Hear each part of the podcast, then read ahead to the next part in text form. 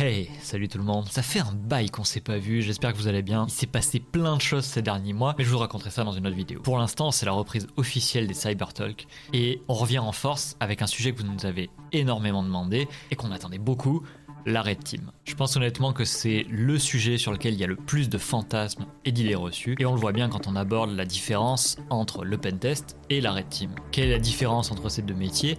Qu'est-ce qui est légal ? Qu'est-ce qui ne l'est pas ? Est-ce que les Red Teamers sont tous des reconvertis du cambriolage ? Et pourquoi est-ce que c'est si drôle d'aller manger un kebab ou un tacos sur le bureau du patron ? Bref, plein d'histoires incroyables, installez-vous confortablement et bienvenue dans Cybertalk.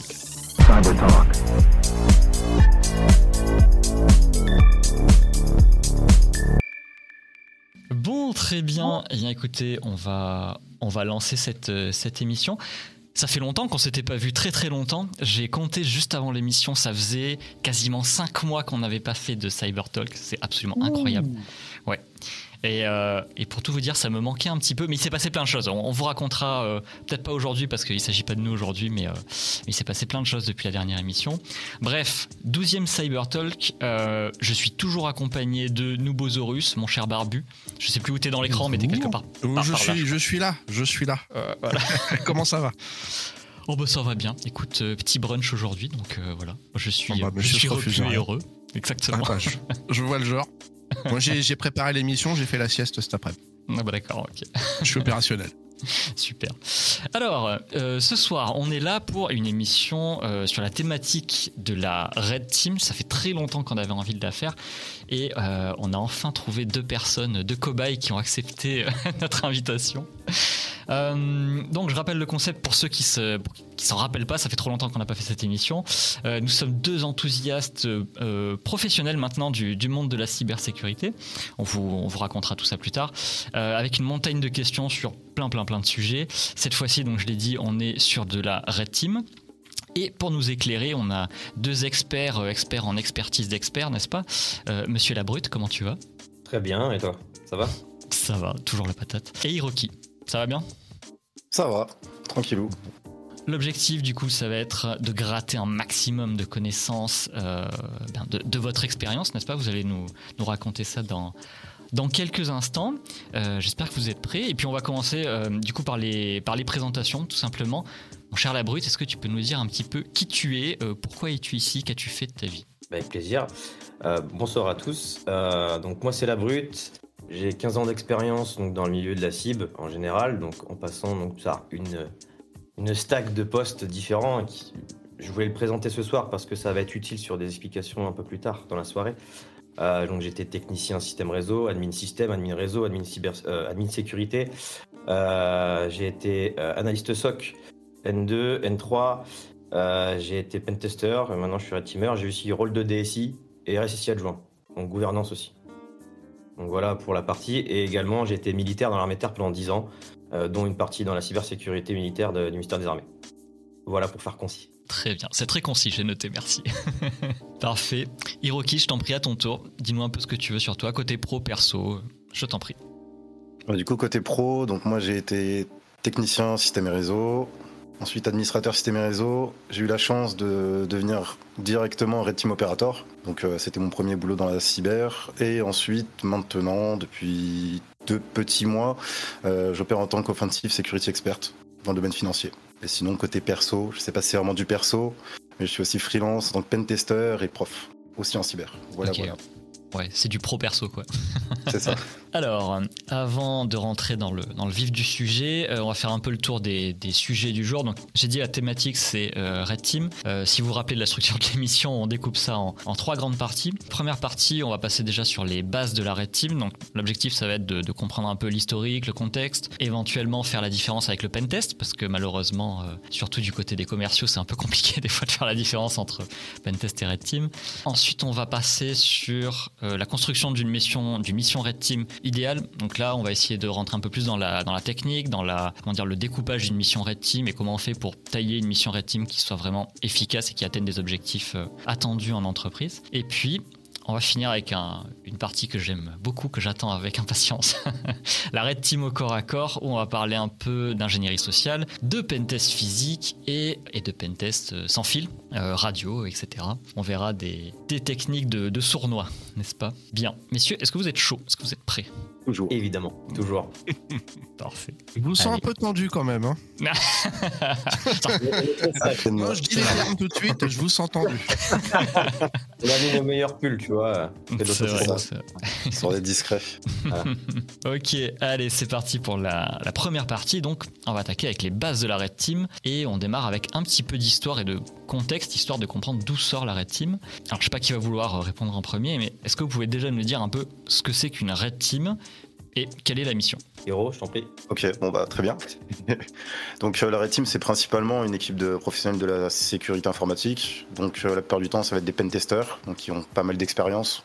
Je dirais que ce sont surtout des confirmés, donc je dirais 5 à peut-être 6 ans d'expérience. Donc sa mission principale, c'est comme un pentester avec une petite différence qui en fait fait toute la différence en fait entre un pentest et une Red Team, c'est que on va venir surtout challenger les mécanismes défensifs d'une entité, donc d'une entité, une organisation, peu importe.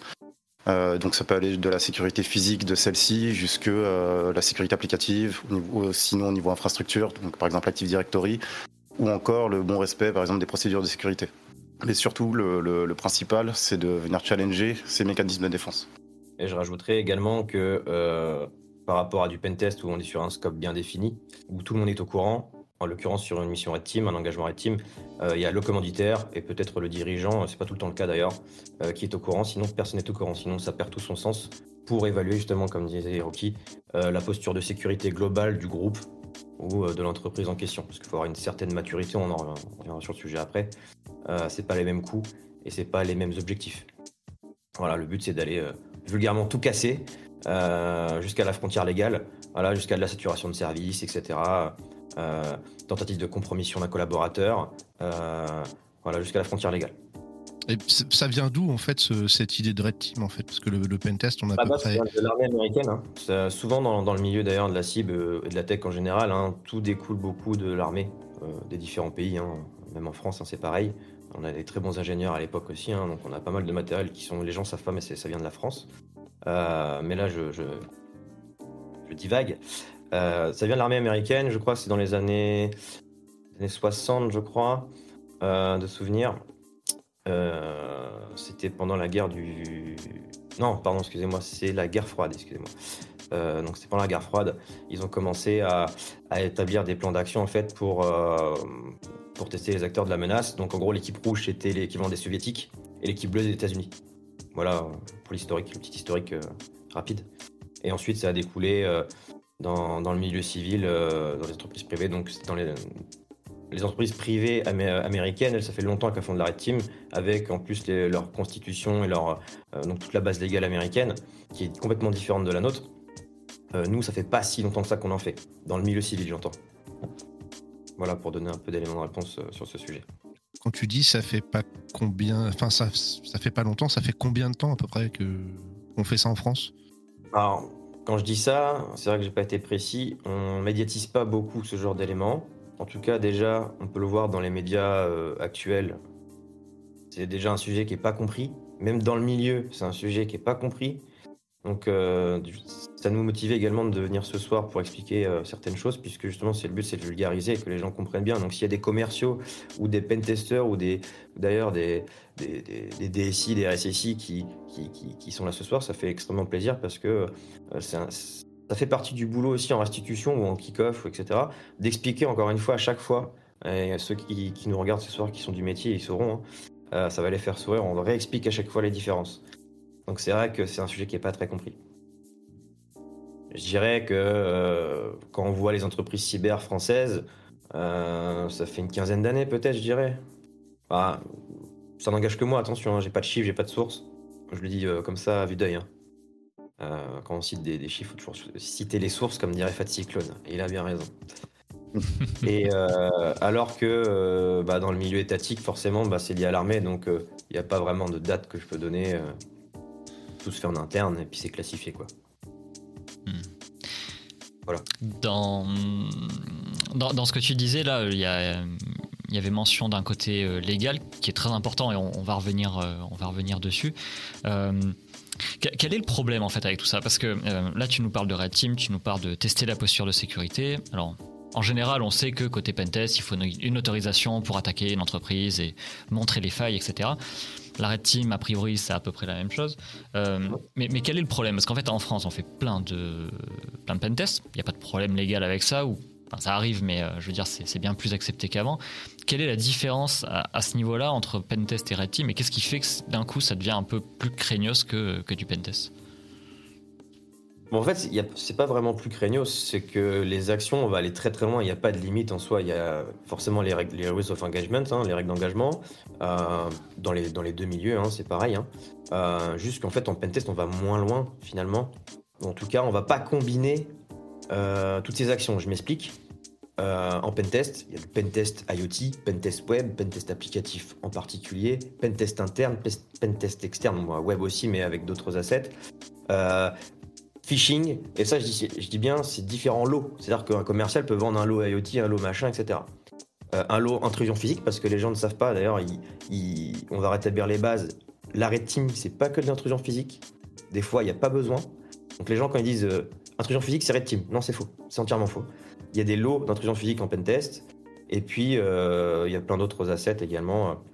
Mais voilà, on peut découper en lots, et par exemple, S43, on va faire tel lot, S52, on va faire tel lot. La Red Team, c'est sans discontinuer, c'est de 1 à 18 mois la mission, et on va combiner toutes ces techniques et sous-techniques, on va revenir après, pour faire une attaque liée à des attaques avancées, par exemple. On va réexpliquer un petit peu après le contexte. Mais voilà, pour se calquer sur les acteurs de la menace qu'on peut voir dans les médias ou dans les médias cyber. Donc voilà, c'est plusieurs techniques et sous-techniques à la frontière du légal. Voilà, faut vraiment faire attention. Des fois, on peut vite déborder et être en dehors des règles. Et là, on peut être poursuivi. Donc, nous, notre entreprise, et puis nous aussi, après, derrière. Là, tu as quand même appuyé sur un point qui est assez différent du pentest, je crois. C'est que tu as quand même dit que l'émission, c'était de 1 à 18 mois. Oui. Oui, en dessous. Il y a l'objectif, déjà, qui n'est pas le même qu'un pentest, et également le temps aussi. C'est-à-dire que c'est rare d'avoir des pentests de 3 mois, quoi, si vous voulez. En principe, c'est une dizaine de jours, allez, un mois, ça s'est déjà vu. Ou alors, j'en ai pas vu. Certains, peut-être, qui nous regardent ce soir, qu'on a peut-être fait, mais c'est très rare. Et voilà, mission Red Team, c'est minimum un mois, sinon c'est pas du RT. Il n'y a aucun intérêt pour évaluer une posture globale, imaginons, Total ou je sais pas, moi, je vous dis une bêtise, Total ou Le Monde, par exemple, je vous dis une connerie. En un mois, c'est pas possible en fait. Sachant qu'on est très peu, parce que ça coûte très cher. Il n'y a pas besoin d'être autant de personnes en plus. Mais voilà, donc c'est entre 1 à 18. J'ai déjà vu 18 mois. Bon, c'est rare aussi. En principe, en moyenne, on va aller compter. Hiro, je pense que tu pourras confirmer. On est sur du 3 mois. Ouais, moi, dans mon cas, c'est des missions qui vont de 3 à 4 mois en moyenne. Ouais, voilà. Parce qu'il faut qu'elles absorbent le TJM aussi, ces entreprises. D'ailleurs, il y a des entreprises, je ne sais pas si elles nous regardent ce soir, mais pour en connaître quelques-unes, qui ont un pied aux États-Unis, hein, d'ailleurs, il y en a qui vont carrément observer le chiffre d'affaires annuel, on le CA, de la personne qui commande ce Red Team. Et selon le prix, on va dire « Laissez tomber, vous ne pouvez pas absorber notre TJM, ça sert à rien qu'on fasse la mission ensemble. » Et ça, c'est pas commun. Et en plus, s'ils n'ont pas la maturité, bon, on s'écarte un peu de la première question, mais c'est pas encore inclus dans les esprits de dire, voilà, je vous commande cette mission, ça fait tant, ok, on se voit dans 3 mois. Quoi ? Comment ça, je vous lâche X euros et on se voit dans 3 mois ? Normalement, c'est pas comme ça. Donc déjà, il y a aussi une prise de conscience sur certains mindsets, en fait, ou même le fait de lâcher aucune info. En fait, ouais, mais j'aimerais bien savoir. Non, en fait, on vous dit rien. On ne dit rien. Vulgairement, on vous dit rien, on vous tabasse, et après on fait un rapport, on vous dit quoi corriger. En gros, c'est ça. Vulgairement parlant, on vulgarise au maximum. Ouais. C'est vrai que c'est particulier quand même, si tu as en face un RSSI ou enfin peu importe un gestionnaire qui a l'habitude d'avoir des contrats où bah, il commande quelque chose, il a un rendez-vous au départ, des points de rapport, on va dire, au fur et à mesure, et puis un suivi. C'est vrai que ça doit faire bizarre. Surtout que le prix n'est pas le même, si on parle encore... différence pentest et Red Team vu la durée. Alors tu parlais de TGM, tu peux nous expliquer le principe du TGM quand même, parce qu'il y a peut-être des gens qui ne connaissent pas. Ok, bon, d'accord. Très bien, donc TGM, taux journalier moyen. Ok, donc c'est tout simplement le prix par jour de la mission, d'accord, qui est plus élevé. Ok, ça marche. D'accord, bon, on va revenir un petit peu sur tout ça tout à l'heure. De toute façon, là on est vraiment sur une intro. Tout à l'heure, il était question de tester la posture de sécurité. Alors, c'est un joli terme pour voir si une entreprise est cassable ou pas, si j'ai bien compris. Comment est-ce que ça marche tout ça ? Est-ce que on prend 4 mecs expérimentés, comme nous a dit Hiroki, et puis on les lâche tels des chiens sauvages sur une entreprise ? Est-ce qu'ils ont des scénarios types à jouer ? Est-ce qu'ils vont essayer de reproduire, je sais pas moi, des attaquants étatiques russes ? Est-ce qu'ils vont essayer de reproduire du script kiddie ? Enfin, est-ce qu'on joue des scénarios ? Est-ce qu'il y a, je sais pas, peut-être des référentiels qui peuvent nous permettre de guider tout ça ? Comment ça se passe, le choix de la mission ? Le choix de la mission, la plupart du temps, il se fait d'un niveau historique. Donc, par exemple, comme tu as pu le dire juste avant, donc, soit on va venir reproduire une attaque donc, qui a pu se passer, que ce soit sur une entité X ou Y. Ou alors tout simplement, par exemple, on va utiliser des référentiels tels que la matrice, bon, en tout cas je prononce ça ATT&CK, donc c'est ATT&CK, donc mise en place par le MITRE, donc qui recense ce qu'on appelle des TTP, donc ça veut dire technique et procédure, donc c'est un ensemble de techniques et sous-techniques qu'on a pu voir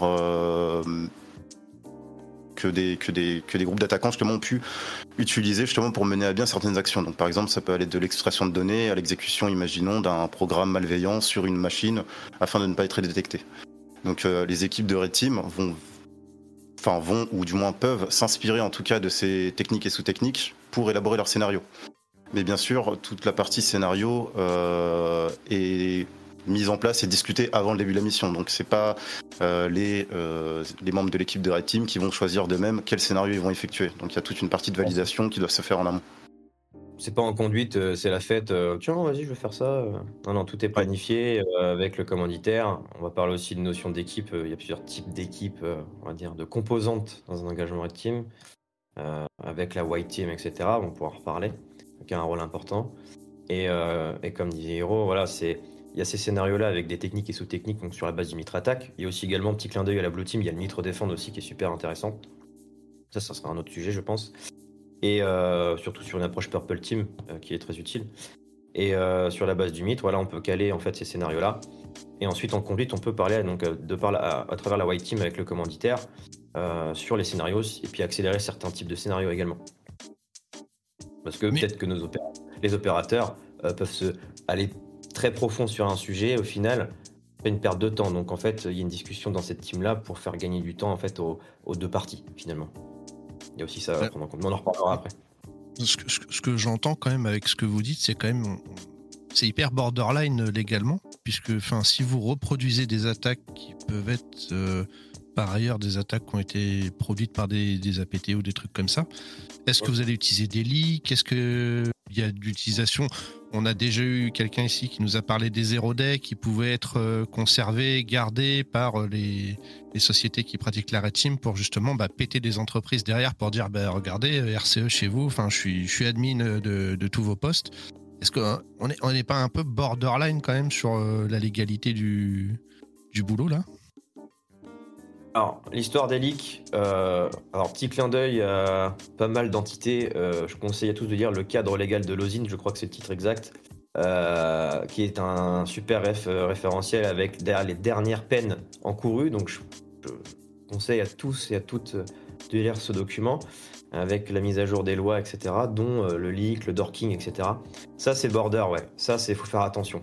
Donc souvent, voilà, on prend des précautions, on fait vraiment très attention à ça. Ou si c'est un peu compliqué pour certains personnels, on va dire, on les exclut carrément, on utilise d'autres techniques. Parce que le dorking, surtout, c'est piège. C'est très piège. Et les bases de leak également. Et les 0D, oui, ça arrive, ouais. Mais ça dépend aussi, c'est pas toujours utilisé, on va pas cramer une 0D pour un truc à 2 sesterces, quoi. Juste au cas où, tu peux nous redéfinir la 0D rapido ?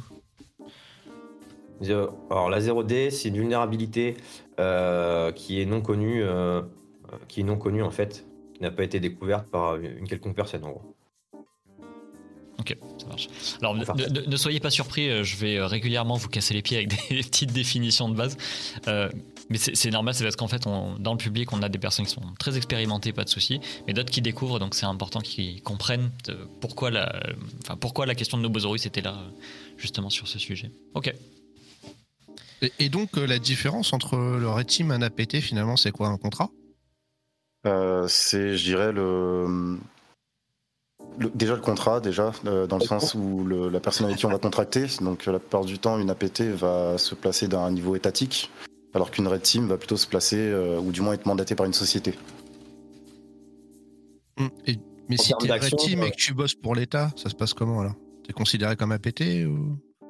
Je dirais pas ça, parce qu'une APT, à mon sens, va mener des actions destructives contre un autre État.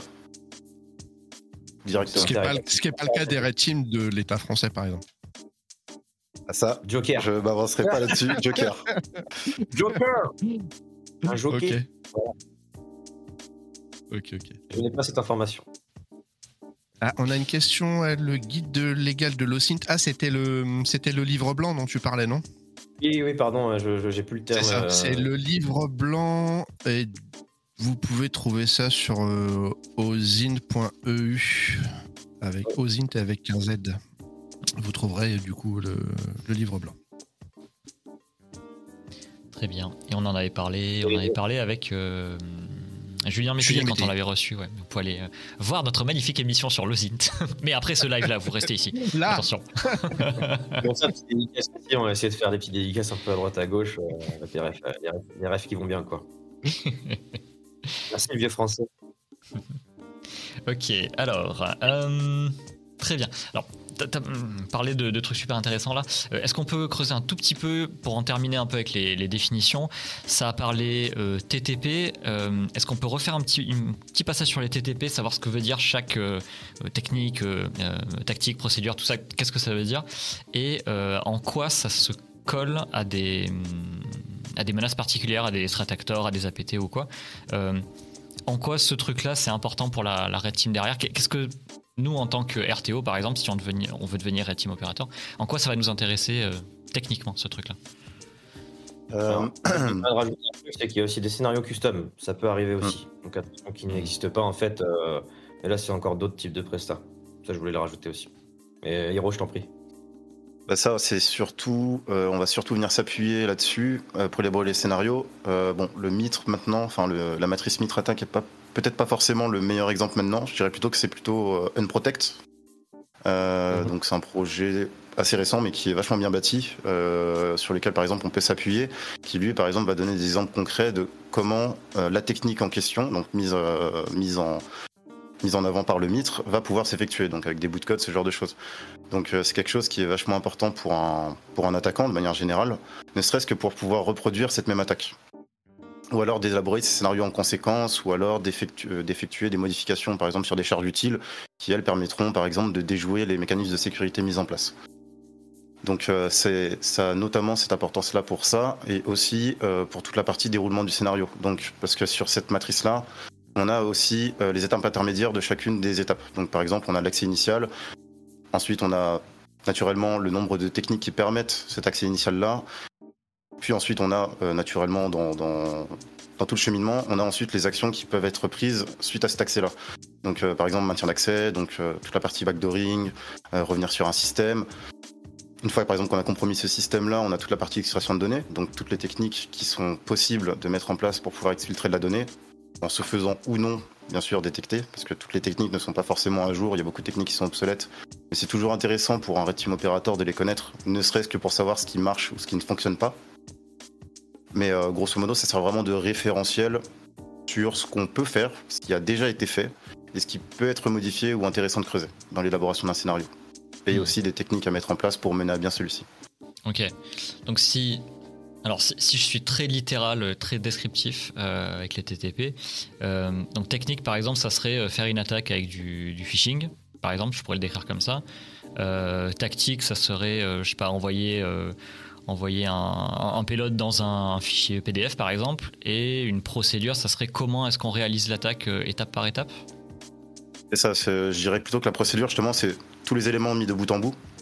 La tactique c'est plus toute la partie, ce qu'on va appeler la delivery, donc c'est comment on va envoyer par exemple cette charge utile là, donc ça va être un mail, par exemple on peut faire ce qu'on appelle de l'USB dropping, donc par exemple jeter des clés USB au pied des entreprises et attendre que quelqu'un la prenne et la branche, par exemple. C'est toujours l'exemple cliché, mais qui s'est déjà fait, qui a déjà fonctionné.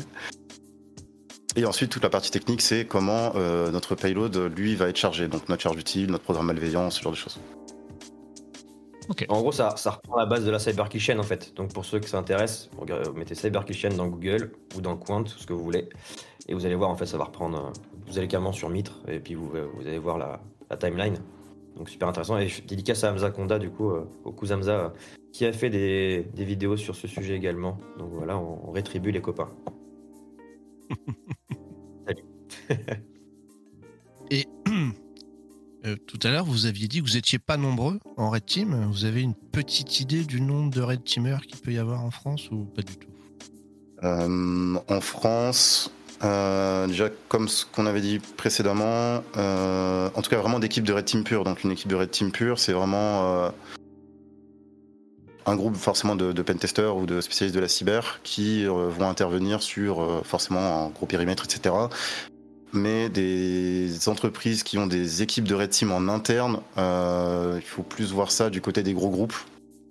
Donc j'imagine par exemple que Total, par exemple, pour en avoir une, ou même plusieurs d'ailleurs, vu qu'elle opère sur un très très grand scope.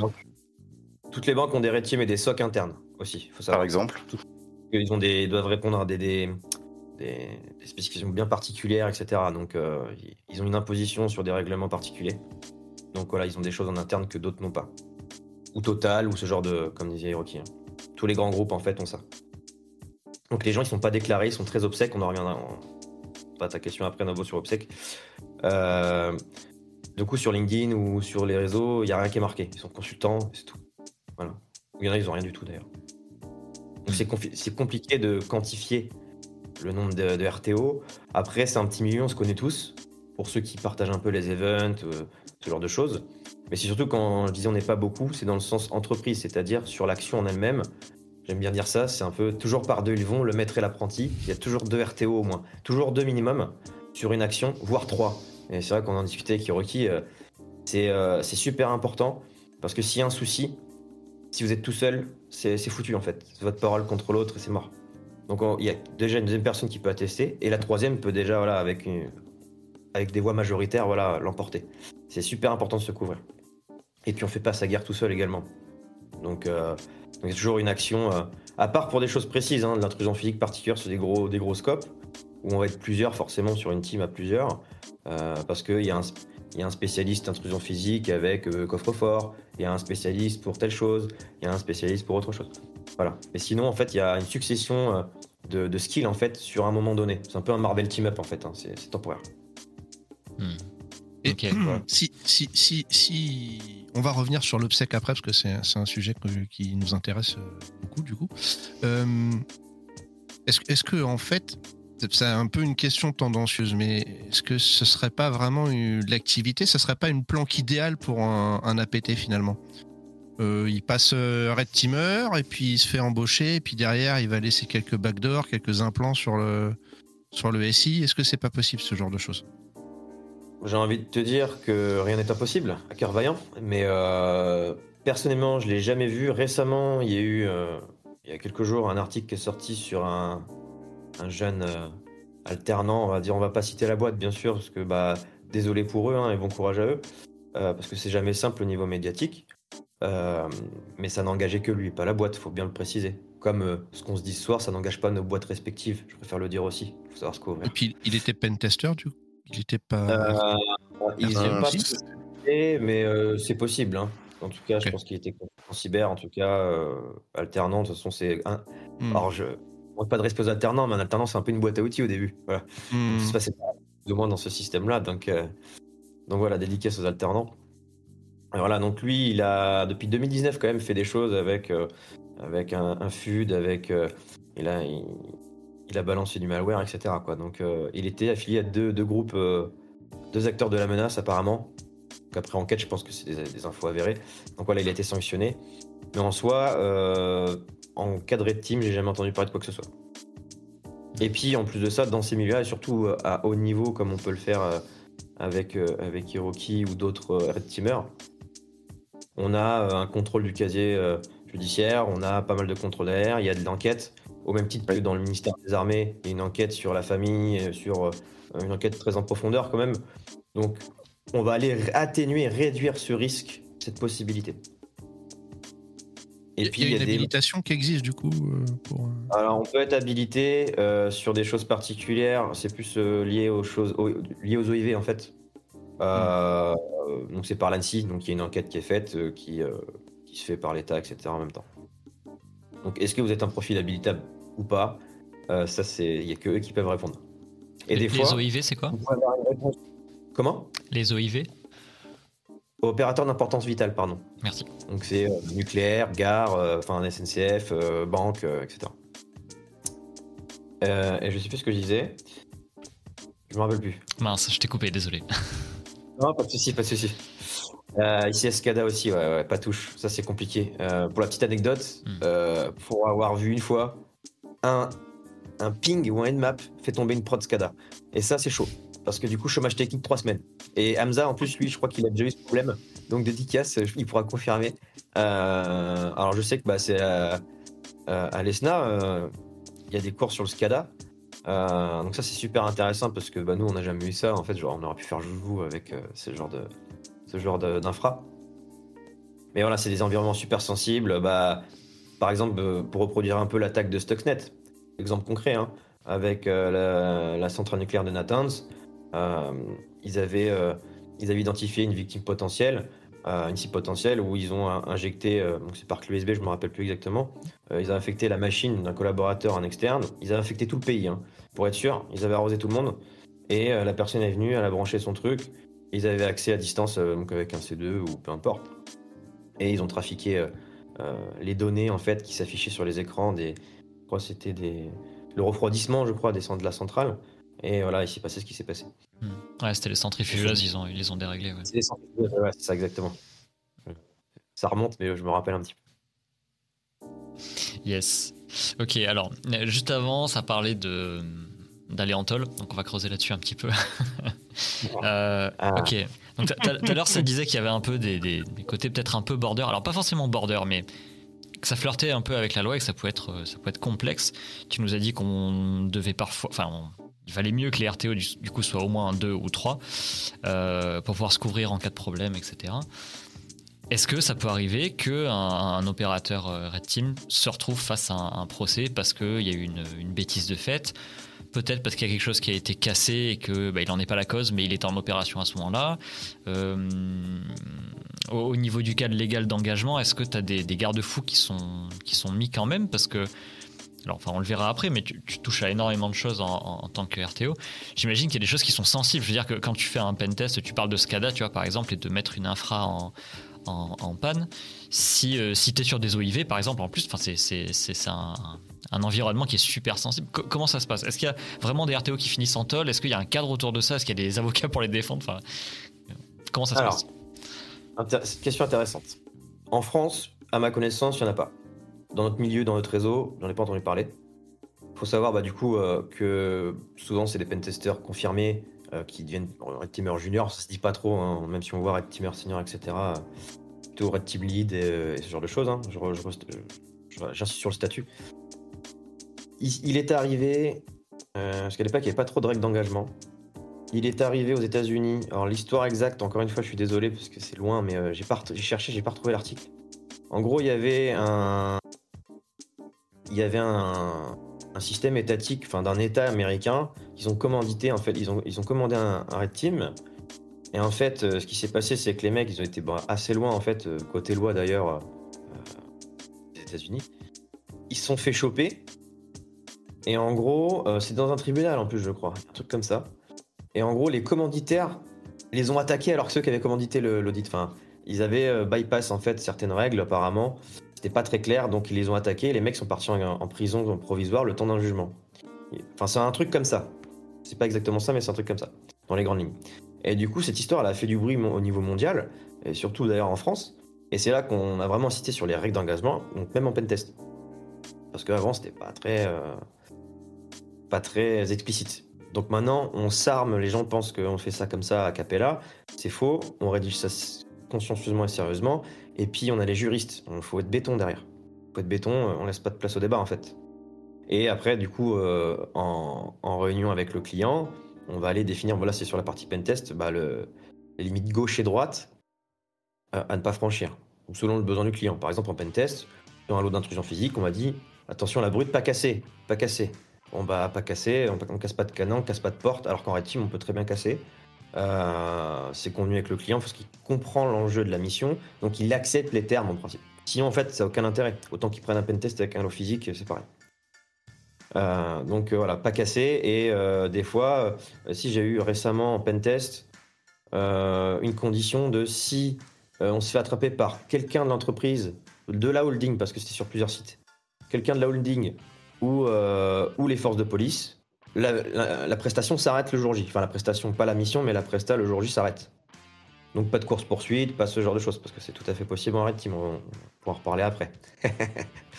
Mais très intéressant, on a pas mal d'anecdotes là-dessus. Donc voilà, il y a aussi ça, donc obligé de montrer la carte sortie de prison et attendre en fait la confirmation que bah, les commanditaires confirment bien qu'on est bien en train d'effectuer une prestation de pentest pour eux, quoi. Voilà. Et ce genre de choses. Ça peut être plein d'autres trucs, hein. Les choses hors scope aussi. Il y a une machine sensible, médicale ou j'en sais rien, qu'il ne faut surtout pas toucher. Bah là, ça va cadrer en fait pour tout le monde, pour le client et pour les opérateurs. Surtout pour un junior, on va driver, au moins il a une ligne de conduite. Et là, s'il franchit les limites, en fait, bah, il n'y a pas de place, en fait. Là, il est punissable, en fait. Donc, il faut faire vraiment attention. Et on est des professionnels, donc on peut faire des erreurs, on est humain. Mais il y a des choses où la personne, si elle lit normalement, elle ne fait pas d'erreur.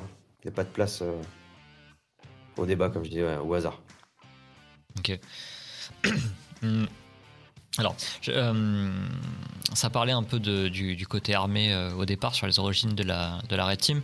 J'imagine que c'est quelque chose qui se fait toujours de toute façon côté armé. Alors, t'as le côté Blue Team, Red Team à l'armée qui est classique, j'ai envie de dire. Il n'y a pas besoin de la cyber pour ça.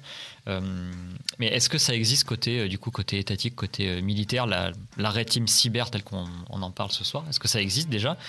Et est-ce qu'il y a des différences qui sont flagrantes avec le côté civil? Est-ce que vous avez des infos là-dessus? Joker. Je peux pas trop détailler là-dessus, je suis désolé. Très bien.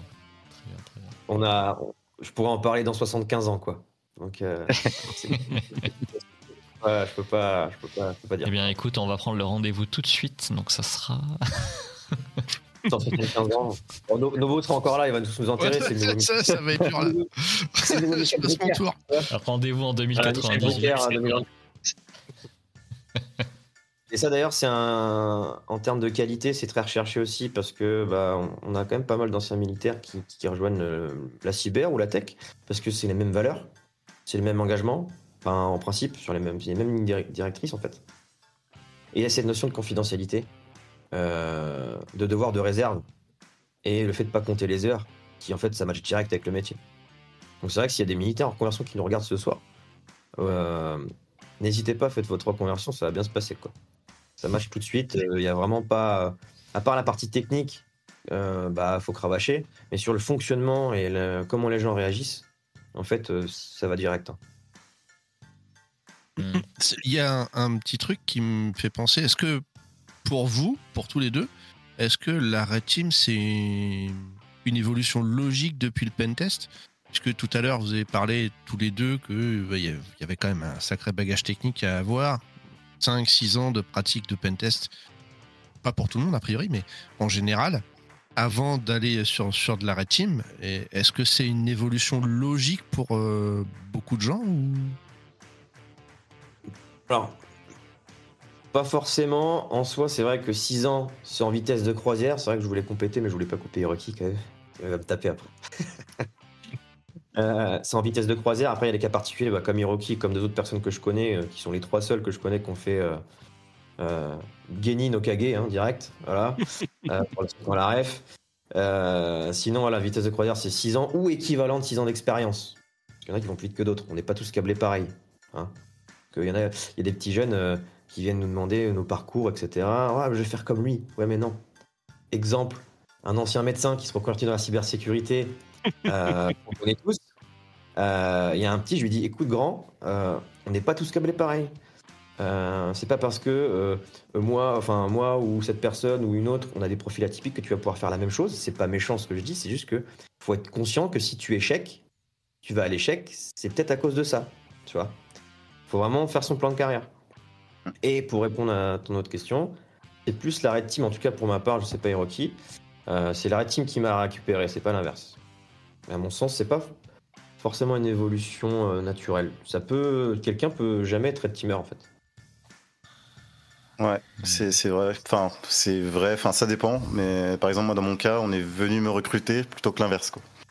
C'est-à-dire qu'il n'y avait pas d'offre, il n'y avait rien de tout ça. C'est plutôt des études entre guillemets que eux ont fait de leur côté avant de recruter cette personne-là, quoi. Donc, en l'occurrence, ça a été moi et quelqu'un d'autre. Mais la plupart du temps, c'est souvent ça. Après, c'est l'évolution logique. Je dirais que ça peut l'être en tout cas. C'est même peut-être l'évolution la plus facile, parce que par exemple, on peut pas passer d'un pentester, donc. À mon sens, quelqu'un de vraiment polyvalent, à par exemple se dire du jour au lendemain, bon maintenant je vais faire du reverse, par exemple, qui est vraiment un travail à plein temps. Enfin, c'est pas la même chose entre faire un crack me sur un site et vraiment faire du reverse de manière professionnelle. C'est un très grand gouffre qu'il y a entre ce qu'on voit et la réalité, quoi, par exemple dans ce genre de boulot. Donc pour moi, ce serait, on va dire ce serait la bonne évolution, ou du moins l'évolution peut-être la plus simple pour un pentester. Ouais. Mais alors, je comprends bien qu'il y a une vraie différence entre un pentester et un gars qui fait du reverse, et que c'est entre guillemets plus facile de partir du pentest pour aller sur de la red team. Mais alors, qu'est-ce que ça va être la différence en termes de en termes de perspective d'attaque, c'est-à-dire que quand j'ai ma mission de pentest ou ma mission de red team, comment je vais aborder ça différemment ?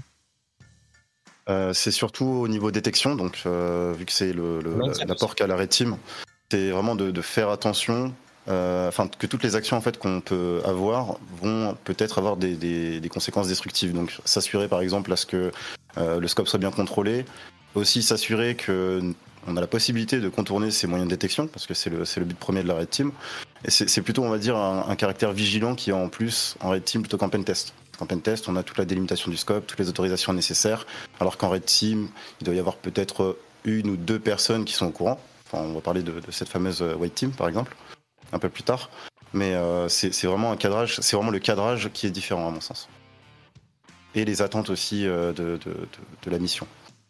Puis aussi la personne, c'est pour en avoir vu certains, au niveau, ils étaient très bons techniquement sur certains sujets, mais en termes social engineering, intrusion physique, physiquement, ils n'étaient pas capables de le faire, et mentalement, ils n'avaient pas la résilience, et ils étaient trop gentils.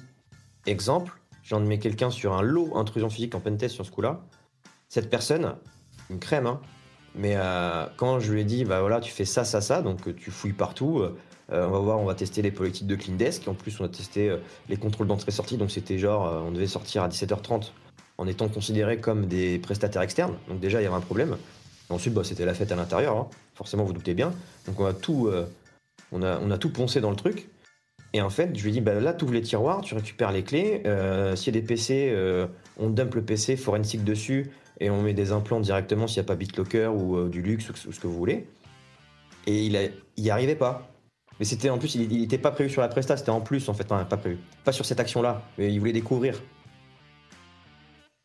Et il me disait en fait, j'ai ouvert les tiroirs, j'ai vu la photo de sa famille au gars avec ses enfants, je peux pas.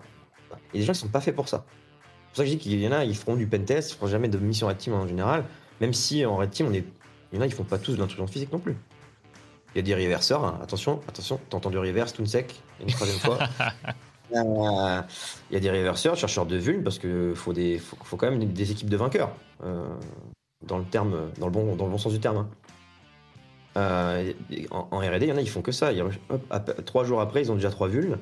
Et puis, on va aller statuer comment on va exploiter ces vulnérabilités, à combien de temps de la mission, quelles conditions, etc. Donc voilà, je m'écarte un peu encore du sujet. C'est que des brutasses techniques, les RTO ? Non, pas que. Alors, pas que, mais le but, c'est on cherche l'excellence. On va pas se mentir.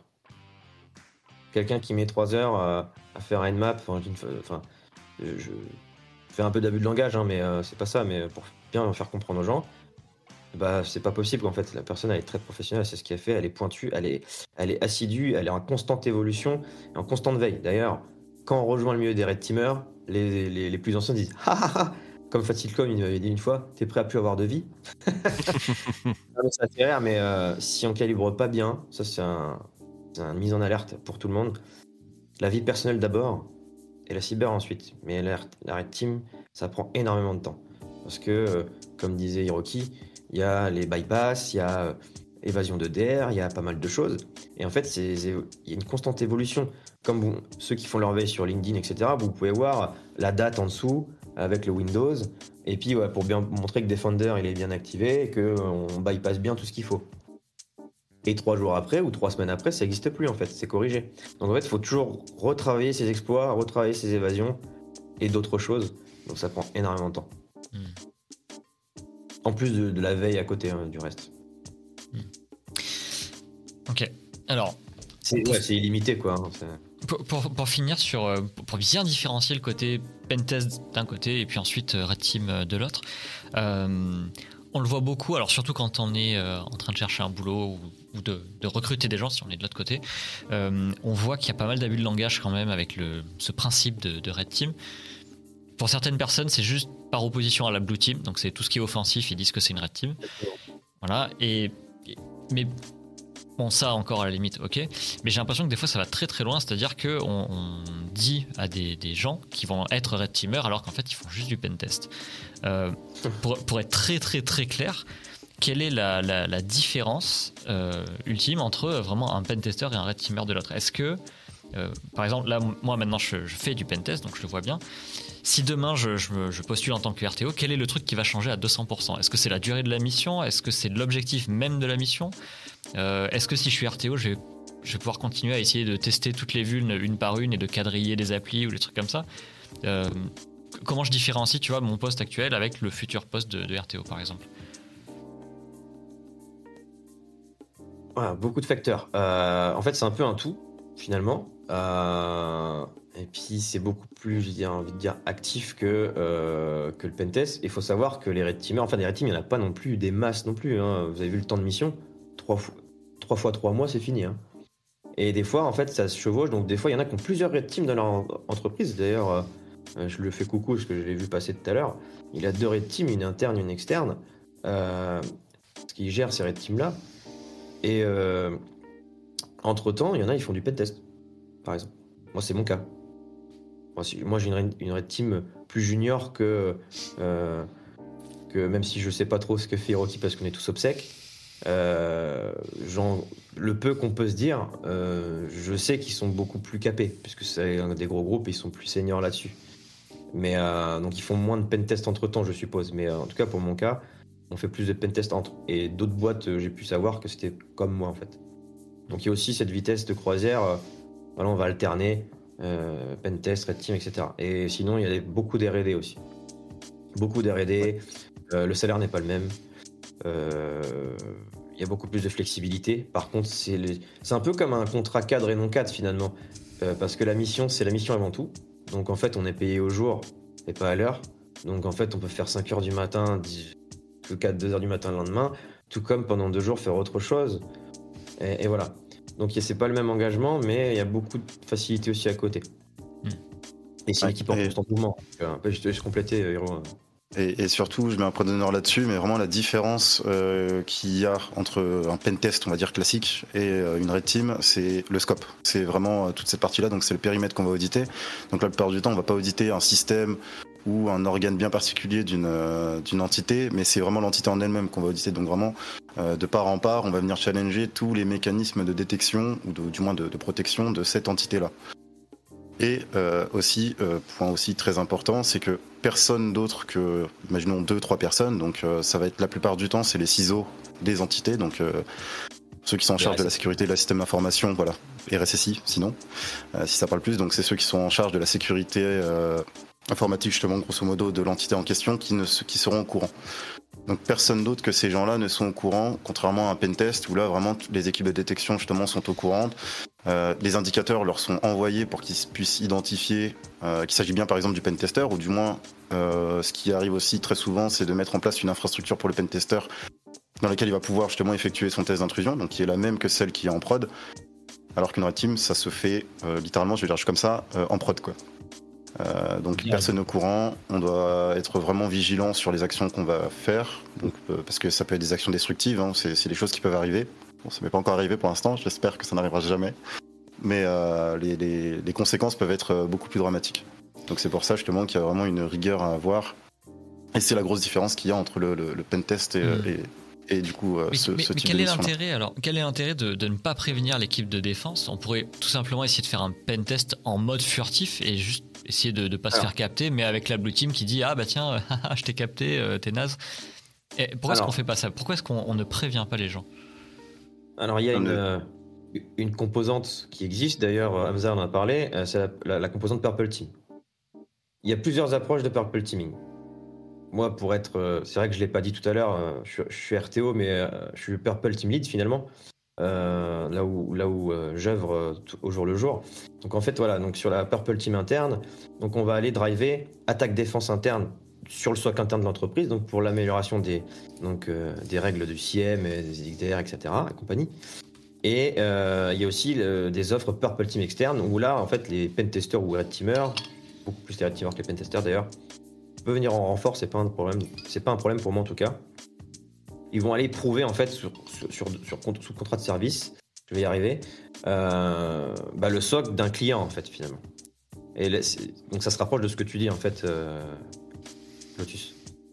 Il y a pas comme toi tu as dit, mais il y a cette composante Purple Team qui permet justement ça, attaque défense et l'amélioration en fait aussi de la formation des SOC analystes, parce qu'en fait un SOC, on peut avoir tout ce qu'on veut, une Ferrari ou ce que vous voulez, si le pilote ne sait pas conduire, ça sert à rien.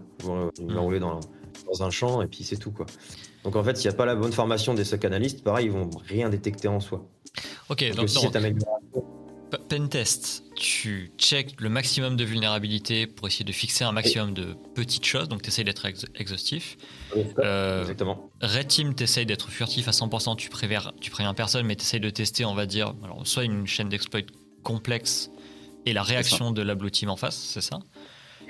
Et Purple Team, t'es entre les deux, tu essaies de checker un maximum de trucs et d'aider la Blue Team à avoir les outils de détection. Ok. Sur des scénarios précis également, hein, on peut, soit ils veulent tester certaines choses, on va se caper sur eux, soit on va leur proposer des scénarios également, déjà voir s'ils sont capables de détecter ces scénarios-là en fait. C'est ça, c'est-à-dire que la team va vraiment aller d'un point A à un point B et ne remontera rarement, on va dire, au point A, pour identifier des vulnérabilités, c'est-à-dire que ça va être vraiment linéaire, donc il n'y aura pas de recherche ou d'éparpillement à devoir trouver X vulnérabilité. Elle va vraiment mener sa prestation, ou du moins sa mission, pour atteindre un but donné, qui est autre que découvrir des vulnérabilités pour en remédier un maximum par exemple. J'aimerais juste revenir sur un petit point de détail qui a été abordé, c'était sur les contrats, vous n'étiez pas du coup payé à l'heure, mais payé au jour. Légalement, ça se passe comment cette histoire? Parce qu'en France, c'est un peu... Légalement, si je cherche comme ça, dans mon cas, c'est des contrats en gros de cadre, grosso modo. Donc on est payé au jour, donc on a un nombre de jours à faire à l'année, donc on a une rémunération après qui naturellement est payée sur les cadres légaux, donc de 35 heures, ce genre de choses. Après bien sûr, on a justement, comme l'a dit la Brune juste avant, lorsqu'on est en mission de Red Team, on compte plus nos heures. Donc on peut très bien faire du 5h jusqu'aux 2h du matin le lendemain. Mais on a après ce qu'on appelle des RTT, les fameux RTT, les repos temps de travail, pour rattraper ça. Mais voilà, donc ça rentre quand même dans le cadre légal. On a plus d'RTT parce que du coup, l'équivalent, le décalage avec le 35-38 heures, etc., en fait, on le récupère en RTT ou dans d'autres avantages, dans la légalité, bien sûr. Et du coup, tu prends tes RTT pour pouvoir faire ta veille et ta R&D, c'est ça? J'ai compris. Comme ça, mais... Justement, en fait, pour faire un bon RTO, qu'est-ce qu'il faut comme genre de compétences? De la rigueur, moi, je dirais. Au-delà de, par exemple, pas beaucoup dormir, je dirais plutôt vraiment de la rigueur, en fait. C'est vraiment de la rigueur, et après, moi, encore, j'ai la chance... Enfin, je sais pas si c'est vraiment de la chance, mais la chance justement d'intervenir donc en interne pour un grand groupe. Donc c'est de me tenir, on va dire, à jour sur les standards de ce groupe-là et de vraiment être rigoureux sur qui est nouveau, par exemple, au sein de ce groupe-là, donc les nouvelles technologies sur lesquelles je dois me former, ce genre de choses. Là où, par exemple, un prestataire externe va devoir, lui, être beaucoup plus à cheval sur, vraiment, par exemple, les dernières techniques. Enfin, il va avoir un panel de choses sur lesquelles se renseigner qui va être beaucoup plus grand que le mien, par exemple. C'est un peu la chance que j'ai, mais sinon, de manière générale, je dirais plutôt la rigueur. Ouais. Capacité d'adaptation, résilience, capacité à rendre compte également. Ça, c'est super important. Communiquer avec ses collègues, c'est foutu. Si le gars, il sait pas faire ça, ou la demoiselle, ou ce que vous voulez, c'est mort. Ça peut faire foirer une mission. Et quand on est à 1 mois et demi, 2 mois, donc aux 3/4 de la mission, et que ça foire à cause d'un truc à la con comme ça, vous les avez là, quoi. Donc, bon, ça arrive pas souvent. Ou ça, pour moi, ça m'est jamais arrivé. Mais je sais qu'une personne, ça a failli arriver, et c'était border. C'est parti en live. Hein. Parce qu'il y avait une erreur de casting, finalement. Ça arrive partout. Bon, cette personne a été réorientée sur un autre périmètre de la Red Team. Mais voilà, sur certaines actions, il faut bien choisir les profils. Ces profils, ils sont choisis comment, justement ? Ça, c'est vraiment quelque chose qui est important. On arrive à percuter assez rapidement ce que c'est qu'un profil de pentester. On a, entre guillemets, des certifications. Pour une entrée sur un OSCP, on peut voir que pour une entrée sur le pentest, c'est pas mal, ce genre de choses. On arrive à bien cerner. C'est vrai qu'il y a tellement une espèce de... Je vais pas dire de légende, mais il y a une espèce de légende urbaine sur la Red Team qu'on a parfois du mal à cerner exactement quel profil est recherché, quoi. Alors j'ai bien compris qu'il faut avoir une grosse appétence technique, il faut de la rigueur, certainement de la patience, de la volonté, etc. Mais il y a vraiment des profils particuliers qui, parfois, ça peut être, par exemple, est-ce que ça peut être des profils qui sont un petit peu atypiques ou je sais pas. J'aimerais avoir votre avis là-dessus, en fait. Non, moi je suis carrément d'accord, le profil atypique ça peut arriver. Après c'est souvent aussi en interne, ça veut dire que la personne a déjà fait ses preuves, on l'a déjà vu, on la connaît, on sait de quoi elle est capable, on sait comment elle réagit. Donc en fait c'est on va dire, comme j'aime bien dire, c'est l'armée des amis, quoi. C'est les copains, hein. C'est la pause café. De toute façon les grandes décisions ça se fait toujours à la pause café au bar d'à côté. D'ailleurs un truc en physique très utile, on en reparlera. Et du coup on soumet le profil, le Red Team Lead. Oui, non, voilà, hein. Son rôle c'est un feu rouge, non je rigole, c'est pas vrai, c'est entièrement faux. Il a énormément de travail, mais voilà, parce qu'il a pas le temps de faire autre chose avec toi, il est déjà très occupé. Et puis ensuite, si c'est oui, on va proposer au gars, au gars de l'équipe, hein. Qu'est-ce que vous pensez de cette personne ? Je le vois bien, marié à l'équipe, etc. Bon, top, on propose au collaborateur ou à la collaboratrice, puis après on voit si ça match ou pas. Ça se fait souvent en interne. Après, il y a des red teamers externes, mais c'est très rare quand même. Enfin, en tout cas, je ne l'ai pas vu. Et de mes réseaux, je l'ai rarement vu non plus. Est-ce que, je pense que ça faisait partie peut-être de la question aussi, est-ce que c'est un problème de confiance ? Et vu qu'on parle de confiance, justement, tu es dans des activités qui sont quand même ultra sensibles, en vrai. Enfin, je veux dire, quand tu commandites une équipe pour entrer au cœur de ton SI et mettre des backdoors dans tous les sens, des implants sur des PC la nuit ou ce genre de choses-là, c'est quand même ultra sensible. Donc entre l'entreprise et la Red Team que tu engages, tu as forcément alors c'est pas un lien de confiance, il y a un contrat et puis il y a la loi qui est là. Mais toi en tant que Red Team Lead, par exemple, quand tu embauches quelqu'un et que tu le rencontres, tu l'embauches, etc., il te faut une confiance de dingue pour être sûr que le gars va pas faire n'importe quoi. Parce que je veux dire, même s'il y a la loi, même s'il y a un cadre légal ou quoi, si le gars il fait planter, comme tu dis, l'infra SCADA qui met des implants partout et qui défonce ton client, toi après tu peux fermer ta boîte, enfin, s'il se passe vraiment des dingueries. La confiance dans ce monde-là, comment est-ce qu'elle est gérée ? Est-ce que c'est genre on fait une enquête sur les gens et on leur donne un petit capital, ils font leurs preuves et ensuite on voit comment ça se passe ?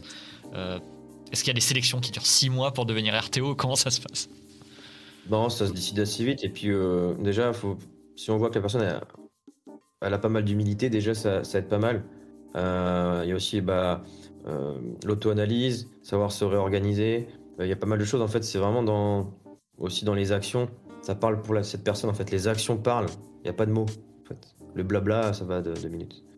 C'est les actions qui priment, en fait. Et donc ça pour ça. Et je sais plus. Excuse-moi, je perds. Je m'avais posé une deuxième question, mais je ne me rappelle plus.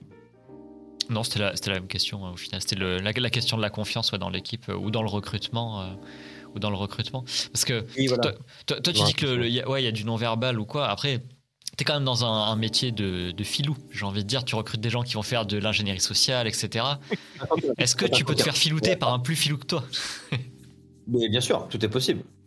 Mais bon, c'est un jour tout se sait, hein, comme on dit toujours. Hein, donc, et ça, je me rappelle ce que je voulais dire, c'est que oui, il y a une énorme confiance parce que, comme disait Hiroki tout à l'heure, on fait de la frappe chirurgicale. On est sur de l'excellence, on va rechercher l'excellence pour être à la hauteur de la satisfaction du client, en fait. Parce qu'il y a quand même un enjeu derrière. Ce qu'on fait pas en pentest, il y en a ils font pentest, beaucoup de man in the middle, mais il y a vraiment du DDoS ou du DOS. En RT, c'est nos limites, hein. On y go. Hein. Je vais te dire une bêtise, une télévision, ou je sais pas, j'ai dit BFM ou ce que tu veux, enfin peu importe. Ou je sais pas moi, station totale, ou d'ailleurs récemment, en région centre, il y a eu un bug au niveau des stations essence. Si on dose comme des gros porcs ou du DDoS ou ce que vous voulez, on va saturer les services, il faut savoir ce qu'on fait, et dans les délais impartis. On sait quand on s'arrête, on sait quand on commence, et s'il y a un souci, on sait réagir, on sait corriger. Il y a aussi ça aussi. On sait accompagner s'il y a un problème aussi. Donc voilà, on en frappe chirurgicale. Des fois, c'est... récemment, j'ai vu quelqu'un parler un peu de sujet Red Team, où il parlait... pareil, en fait, de frappe chirurgicale, je crois que c'est quasiment les mêmes termes. En fait, c'est beaucoup de préparation. Des fois, c'est plusieurs semaines pour une action. Donc, faut pas se foirer. Des fois, la fenêtre de temps, elle est très limitée. Il y a une heure, peut-être, dans la semaine. Donc, en fait, c'est pichenette. Paf. Et en fait, ça fonctionne. Parce que c'est tellement préparé. On l'a tellement refait, en prenant en compte le facteur X. Pour s'assurer qu'il est bien loin, ce facteur X. Parce que il y a toujours un Jean-Michel surprise au bout de la fenêtre. Qui voit toujours ce qu'il y a dans la rue. Non, mais sérieux, c'est vrai. On sait jamais de quoi demain est fait. Donc on peut avoir tout prévu. Il y a toujours un truc qui va pas se passer comme on le voulait. Donc voilà, on essaie d'écarter ce vecteur en fait inconnu au maximum pour faire notre frappe et puis on s'en va quoi. Et comme tu dis, oui, on est des coquins. Faut des petits filous quoi. Moi j'ai une question privée. Qu'est-ce qui vous a plu dans l'idée de la Red Team ? Pourquoi vous êtes venu à la Red Team ? Vous étiez pentester ou vous aviez d'autres postes, vous faisiez d'autres choses, mais qu'est-ce qui vous a fait dire ? Voyons. Une vie, ouais, aussi, ouais. Et qu'est-ce qui vous avait fait dire ? Mais moi, je veux faire ça. Et Rocky, je te laisse. Dans mon cas, c'était plus vraiment le terrain de jeu.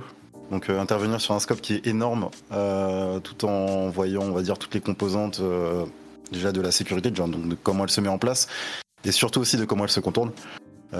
Et aussi de comment on la challenge, ça aussi c'est très important, et aussi de comment on la rend plus sûre, on va dire ça comme ça. Donc moi c'est ce qui m'intéressait le plus, vu que de base, bon, je l'ai pas dit dans ma petite présentation, mais de base je suis un profil en reconversion, donc j'ai fait ma reconversion à partir de il y a peut-être 4-5 ans maintenant, donc moi mon objectif premier c'était vraiment d'apprendre, et quand j'ai un peu pianoté après sur mon clavier lorsque j'ai eu le message de la personne qui maintenant est mon manager et qui m'a fait confiance, je me suis dit déjà d'une part c'est un mensonge parce qu'on n'embauche pas quelqu'un sans expérience apparemment dans une Red Team, mais donc dès que j'ai eu la possibilité de le faire avec le terrain de jeu entre guillemets qu'on m'offrait et le nombre de connaissances que je pouvais acquérir vu que j'étais dans cette dynamique là, j'ai directement foncé. Donc moi c'était vraiment toute la partie apprentissage et rigueur que je recherchais pour faire ma reconversion et aussi m'affirmer dans ce domaine là quoi.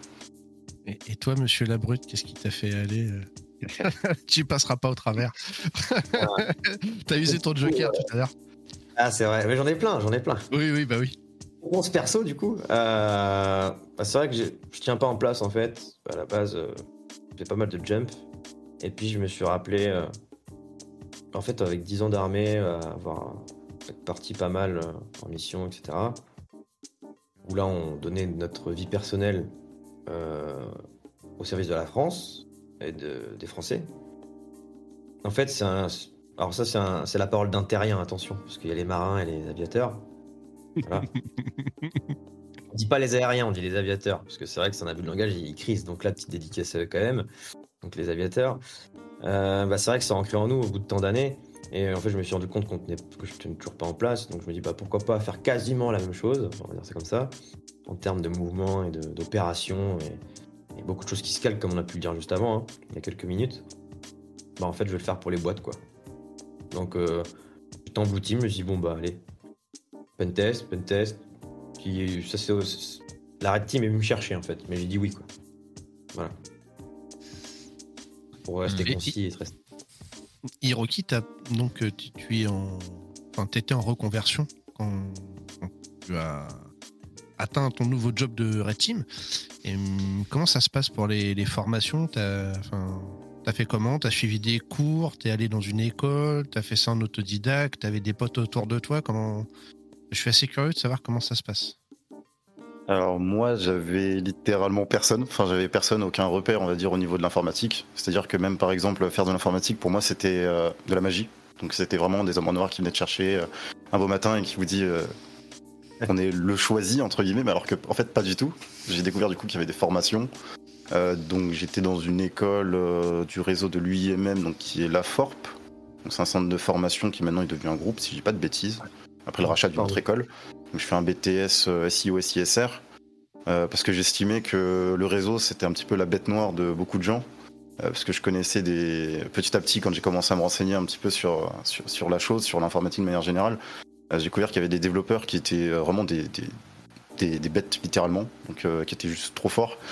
Mais quand on leur parlait par exemple de configurer une adresse IP, il n'y avait plus personne quoi.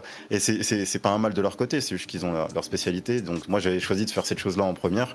Et après je me suis très rapidement intéressé à une école, donc c'est le SGI, notamment parce que on va dire j'ai plus ou moins regardé l'historique de qui est rentré et qui est sorti.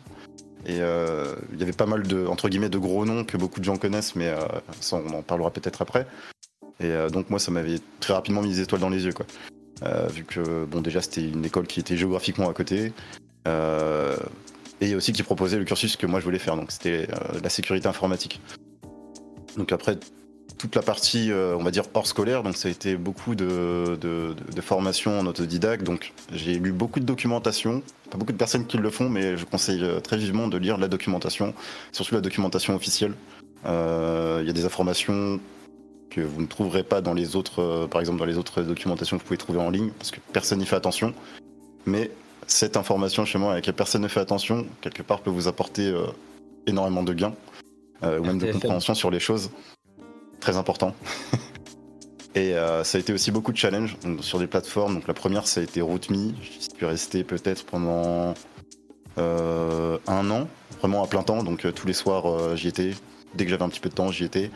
Et après j'ai très rapidement jumpé sur Hack the Box, après avoir rencontré quelqu'un, après avoir fait ma première machine donc réaliste sur Root-Me, donc la catégorie réaliste, c'est vraiment on vous met une machine et vous devez la hacker de A à Z sans information, ou peut-être juste un contexte autour de celle-ci. Et donc après j'ai très rapidement été sur Hack the Box. Donc là j'ai vu en fait que c'était un niveau qui était très différent de celui que présentait Root-Me, en tout cas sur la catégorie réaliste. Et je me suis formé comme ça, j'ai ensuite passé des certifications auprès d'Hack the Box aussi d'ailleurs naturellement, vu que c'était entre guillemets l'organisme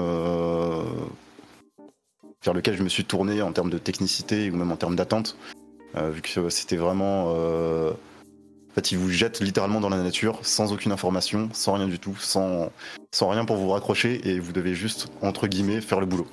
Et moi, c'est exactement ce que je cherchais, donc me casser la tête, trouver des solutions, parce que notre boulot, c'est un peu ça, justement, c'est de résoudre des problématiques, et après de ça, justement, créer des solutions, améliorer la sécurité, et donc c'était la plateforme parfaite. Et c'est comme ça, du coup, qu'on est venu me chercher, en voyant justement que je commençais à m'amuser à passer en gros toutes les certifications qui sortaient sur cette plateforme-là, dont plusieurs, dont peu de gens ont mis la main dessus, ou alors peut-être ont abandonné, ce qui est dommage. D'ailleurs, n'abandonnez jamais, c'est mal, ne serait-ce que pour vous-même, n'abandonnez pas. Mais sinon, voilà, moi c'est comme ça que ça s'est déroulé. On va dire que j'ai eu beaucoup de chance, c'est ce que je me dis, mais voilà. Après la chance entre guillemets, il faut savoir la provoquer. Donc il faut vraiment être sûr de ce qu'on veut surtout, et surtout de ce qu'on ne veut pas, et d'y aller à fond. Et toi la brute, comment ça s'est passé ? Alors c'est vraiment très atypique parce que moi j'ai arrêté l'école très jeune, à 12 ans. Cursus c'est très atypique hein, sur le civil aussi hein, avant de m'engager. J'ai fréquenté certaines personnes. Du milieu Black Hat sur la partie social engineering et physique, forcément, vous vous doutez bien. Et ensuite, je me suis engagé. Donc, en fait, j'ai pas de diplôme à la base. Et en fait, en faisant ma reconversion, en sortant du ministère des Armées, donc reconversion faite avec le ministère des Armées, j'ai eu un équivalent BTS. Et ensuite, bon, c'est le réseautage, forcément. Et ça, je conseille à tous les jeunes de faire des events, de pas cramer leur argent dans des grosses certifications, ça n'a aucun intérêt. Le réseau c'est la base, surtout en France. Le self-made man c'est la base. Ceux qui ont l'opportunité, ce que Moi, à l'époque, j'avais pas des écoles comme il y a maintenant, avec les cursus qu'il y a maintenant. Donc ça, c'est une chance. Voilà, de pas cramer l'argent dans des grosses certifs, et surtout réseauter. Et c'est les opportunités qui viendront, en fait, et il y aura juste à choisir au bout d'un moment. Donc voilà, moi, j'ai choisi, j'ai fait quelques boîtes, et ensuite, voilà, je me suis réinséré dans la cybersécurité actuelle. Donc j'ai fait un bond depuis une dizaine d'années. Bon, j'avais ma veille quand même, mais c'est pas simple. Donc tu prends une gifle hein, quand même. Hein. Quand même, on va faire de la lecture. Hein. RTFM. Hein. D'ailleurs, petite phrase qu'on aime bien dire dans le milieu sysadmin. Hein. Une semaine de debug te fait économiser 5 minutes de lecture de documentation. Elle est totalement vraie, cette phrase. Voilà, ça fera personne ce soir, mais elle est vraiment vraie, cette phrase. Pas mal. Voilà. Et même... D'ailleurs, en termes d'infra-red team, on fait du sysadmin aussi, parce qu'on va rebuild. Je pense que ce sera des questions qui viendront après, à mon avis. Mais on fait de l'infra sur des outils de weaponize. Voilà, on va recréer notre système d'armement. On va faire plein de choses, quoi. Donc, on touche à tout aussi. Donc, voilà, je me suis réintroduit dans la cybersécurité et j'en suis très content. Donc, c'est vrai que comme je disais tout à l'heure, ceux qui comparent les parcours un peu comme... le père WarTalk que j'ai vu passer tout à l'heure, moi ou eux, ou deux, dédicace à lui d'ailleurs, parce que c'est le CNC national. Hein. Forcément, je pense qu'il y a un défi de le citer dans tous les Cybertalks. C'est ça. Pas que dans tous les Cybertalks. Hein. Non, mais pour le fréquenter beaucoup plus que les autres, parce que j'ai la chance d'être co-animateur avec lui et merci pour sa confiance sur les meet-up Hack the Box France. C'est quelqu'un d'exceptionnel aussi, tu vois. Il a un parcours incroyable aussi. Et voilà, comme je disais, on a des cursus atypiques qu'on peut pas comparer en fait. Donc chacun doit faire son bout de route, le bout de la route, hein, comme certains diraient. Voilà, donc les opportunités, c'est la base. Les diplômes, en vrai, pour avoir vu pas mal de personnes, même en entretien, pour avoir fait des entretiens, pour avoir fréquenté énormément de personnes, ça va, enfin c'est bien, mais il n'y a pas que ça, quoi. Alors diplôme d'ingénieur, c'est cool, ceux qui l'ont, c'est cool, mais clairement, si on fonctionne un peu à l'américaine, le gars, il y a des mecs qui sont meilleurs que des ingénieurs, on va se parler franchement. Et dans certaines boîtes, hein, je ne cite pas de nom, je vais peut-être cracher un peu sur ce mindset-là, mais on rentre pas dans les cases. Attends, le gars, il charbonne, il carbure, il vaut 3 personnes, et juste parce qu'il a pas un petit diplôme, là, vous le prenez pas. C'est dommage, vous perdez quelqu'un. D'autres entreprises qui le prendront pour vous. Hein. Donc ça, c'est un petit message à passer. Hein. Revoyez vos grilles, les gars, parce qu'il y a des talents que vous perdez. Je crois que c'est un message qu'on entend souvent. Hein. Ouais. Et c'est un milieu, en fait, le milieu du hacking, c'est du hacking éthique. Alors, on va dire ça. Ça fait crise Xno parce que j'ai une petite dédicace à lui, ça me fera criser pendant son examen. Je passe son examen ce week-end. Ah, mais c'est un milieu, en fait, c'est le self-made man par excellence. Il n'y a pas d'histoire de diplôme. Le mec, il est en galère, il est chez lui, il a un vieux Windows 98, il te fait de la persistance, de machin, parce qu'il a ouvert une doc. C'est génial, tu vois. Où il hack sa PS3 avec le système électronique de sa machine à laver. Hein. J'ai déjà fait, c'est pour ça que je dis ça. Il jailbreak la PS3 avec la carte. Bref. Donc voilà. Et c'est une histoire de mindset en fait. Histoire de diplôme, ça verra après. Voilà. Et je pense qu'en France, on est encore avec le système régalien, le diplôme d'ingénieur, le truc. On est un peu vieillot là-dessus encore, je pense. Malheureusement. Mais les mentalités changent. Et je pense que le pentest, la Red Team et la Blue Team, SOC, Cyber Threat Intelligence, etc., il y a vraiment de l'avenir. Surtout avec des écoles comme l'ESNA ou 2600 ou le SGI. Enfin voilà, on en cite plusieurs parce que c'est un peu comme les marques, hein, on en cite plusieurs. Hein. Ça, on n'a pas le droit d'en citer qu'une. On fait pas de préférence. Oui, on fait un peu ce qu'on veut en vrai. Mais c'est gentil pour eux. Voilà, okay. Peut-être bientôt une Lotus ou une Labrute Academy, qui sait, on sait pas. Ah, non, mais... Allez, arrête de doxer les projets, là, ça suffit. Non, mais voilà, je pense que voilà, il y a du talent. Les Français, on est quand même, quand on se remémore un peu toutes les technologies actuelles, il y a énormément de choses qui viennent des Français, des ingénieurs français, et nos ingénieurs, on les perd parce qu'en plus, on ne les paye pas assez, et les anglo-saxons viennent nous les prendre. On va pas se mentir, c'est un sujet, les gens n'en parlent pas beaucoup. Et à peine sorti d'école, tiens, Jean-Michel, là, ça te dit que je te paye 150K, que l'autre, il te propose que 60. Bah, j'arrive. Hein. Le gamin, il est tout frais, tout gardon. Il a envie de travailler son anglais, il va aller à Cork en Irlande, là. Hop, c'est parti. Et on les perd, en fait. On perd nos talents, donc... Restez en France, les gars. Les gars, les filles, restez en France. Je suis passé du côté obscur, moi, je peux rien dire. Non, ouais, mais tu les as trahis, c'est trop tard. Ça y est, le mot est lâché. Ah, ben voilà, c'est bon. C'est vrai. Il y a un truc que tu dis là, qui rejoint une autre question qu'on avait notée. T'as un côté un peu lascar, j'ai envie de dire, dans la Red Team, plus particulièrement dans la Red Team que dans le pentest, mais même dans le monde du hacking en général, t'as quelque chose qui est un peu off-road, tu vois, qui est vraiment un peu à côté des clichés, des routes bien droites, bien tracées. Quand tu recrutes un RTO ou que tu as envie de devenir RTO, est-ce qu'il y a certaines choses, compétences, je sais pas, peut-être appétence juste, des choses qui font que tu vas devenir un bon RTO et qu'on va aller chercher. Je m'explique pourquoi je dis un peu lascar, c'est t'as un côté peut-être débrouillard, tu vois, bidouilleur encore plus prononcé que dans le pentest et le hacking classique. Est-ce qu'il n'y a pas un petit côté sociopathe dans le fond qui est recherché?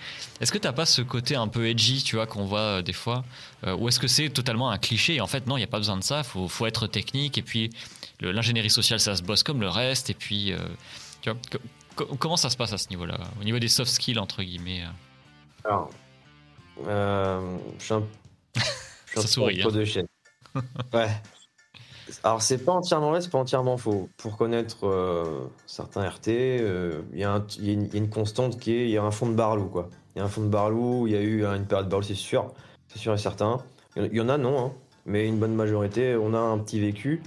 Mais c'est ça qui fait la force et le repenti ou ce que vous voulez, et qui fait que voilà, il y a l'éthique, etc.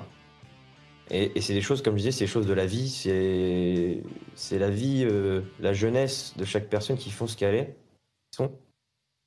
Ah, il y a Wakid, salut Wakid. Hello. Ils sont et voilà, je pense quoi, il y a une part de vérité dans ce que tu dis, Lotus. Mais c'est pas une obligation, bien sûr. Parce que c'est ce que tu nous disais tout à l'heure, la personne qui tombe sur les photos de famille dans les tiroirs et qui peut pas aller plus loin, tu sens qu'il y a une espèce de barrière éthique qui... Faut être concentré, hein, faut être verrouillé, hein, faut verrouiller quoi. C'est comme quand tu cours, tu fais 8-12 minutes là, au bout de 6 minutes t'es, je veux dire, t'es à 15-16 km/h, 10 km/h, t'es dans le lactique au bout de 6, bah là tu verrouilles, là tu mets ton cerveau sur off, bah là c'est pareil en fait. Tu mets juste ton cerveau sur off et tu gardes juste les fonctions vitales pour la mission quoi. Si tu sais pas faire ça, ça sert à... Puis courir avec un tacos dans le ventre, c'est vrai que c'est compliqué. Petite dédicace. Allez, je dirais rien de plus. Alors ça c'est sur un lot physique pentest, mais oui. Mais c'est, d'ailleurs, c'est le camarade, hein, je précise, mais on laisse pas les copains derrière. En Très gros, bien. Il y avait... Alors, là, non mais je vais lâcher le buzz. En gros, on m'a fait un pari en fait, voilà, qui paye sa bière, forcément le cliché de la brute avec la bière qui ne boit jamais d'eau. Et puis t'es une fiotte si tu sais pas faire ça. Bon. Le sais pas faire ça, c'est vas-y chiche de manger un tacos dans le bureau du président. Tu vois. Bah attends mec, je vais gagner une pinte. Bon, il y avait l'alarme et tout, ça a sauté de partout parce que c'était un des scénarios qu'on avait fait. Un deuxième scénario, on savait qu'on allait potentiellement à se faire avoir par les agents de sécu. C'est le but, c'est de démontrer la première intrusion où c'était un succès. Et du coup, ouais, la course-poursuite était compliquée pour certains. Alors, on va dire ça comme ça. Voilà. Je ne peux pas dire trop de détails. On reste obsèque. Yes. Bah justement, tiens, on va parler d'obsèque un peu, ça fait longtemps. Je pense qu'il faut qu'on en parle là parce que c'est important. À un moment, Nubo a posé une question forcément qui a gêné tout le monde, qui était est-ce que c'est pas la planque idéale, la Red Team, pour un APT ou peu importe des acteurs malveillants, ce qu'on veut, de se planquer dans une team ou de compromettre une Red Team et d'utiliser ça comme canal d'entrée. En quoi est-ce que l'obsèque, et ça serait cool de nous définir un peu ce que c'est que l'obsèque. Ah, attendez, ça parle d'obsèque. J'ai perdu un l'abruti, il a disparu instantanément. Ça parle d'obsèque, il s'est déco. Exemple d'obsèque en direct. Alors, l'obsèque, c'est ça. Voilà. Disparaître, littéralement. Il faut disparaître instantanément. C'est bon. Salut. Désolé, hein. Mais j'ai un problème avec les micros, les coupures de courant. Et les questions gênantes en fait, aussi, c'est ça Dès que ça parle d'obsèques, ça lit. Ouais, c'est ça. Alors, l'obsèque, ça date de la guerre du Vietnam à la base. Alors, toujours pareil avec les Américains, etc. Hein. Je ne suis pas une équipe qui gagne. C'est Operation Security. Donc, à la base, c'est les Vietnamiens, en gros, qui ont engagé en fait, des missions pour voir quelles informations en fait, les Américains avaient sur eux. En gros, c'est ça. C'est une accumulation d'informations, des informations sensibles, en fait, ou un ensemble d'informations sensibles d'une cible. Donc, par exemple, si on rapporte ça à la cybersécurité, notamment sur la CTI, qui est très sensible au niveau des pratiques de navigation, etc., ou même de l'OSINT, ou du coup, dans le cas de la Red Team, le Pentest, on s'en fout un peu, mais dans le cas de la Red Team, l'accès initial, comme disait Hamza tout à l'heure, j'ai vu passer dans le chat, il disait super complexe, et c'est vrai. L'identification des cibles, donc visiter certains sites, visiter certains groupes, en fait, d'être totalement anonyme, c'est compliqué. Donc en fait, dans l'obsèque, si on utilise par exemple, je navigue avec l'IP de ma boîte et que je fais des recherches, en fait, je divulgue en fait une information sans m'en rendre compte. En fait, je dis ouais, coucou, c'est moi. En fait, et ça à tout niveau. Le but, c'est que aucune information ne puisse remonter jusqu'à vous. Donc déjà ça. Et ensuite, mais c'est des opérations, juste une opération obsèque, ça prend du temps aussi. Ça veut dire, s'il y avait un acteur malveillant, qu'est-ce qu'il aurait sur moi en termes d'informations sensibles pour me nuire ? En gros, c'est ça l'obsèque. Au même titre que, d'ailleurs, tu es dédicace à Dramlac et à Shutdown sur Exegol, outil merveilleux, où ils ont modifié des choses dedans, enfin dans le wrapper et dans la création des conteneurs pour changer par exemple le hostname par exemple au niveau obsèque, il y a d'autres outils au niveau de l'obsèque en fait, obsèque qui permettent de ne pas divulguer certaines informations. Donc ça voilà, petite dédicace à eux parce qu'il faut bien citer les copains aussi quoi. Mais en gros voilà, et puis pour partir en profondeur sur l'obsèque, je vais en laisser un petit peu en espérant que ces personnes soient invitées, mais encore une fois je ne leak pas l'info pour l'instant.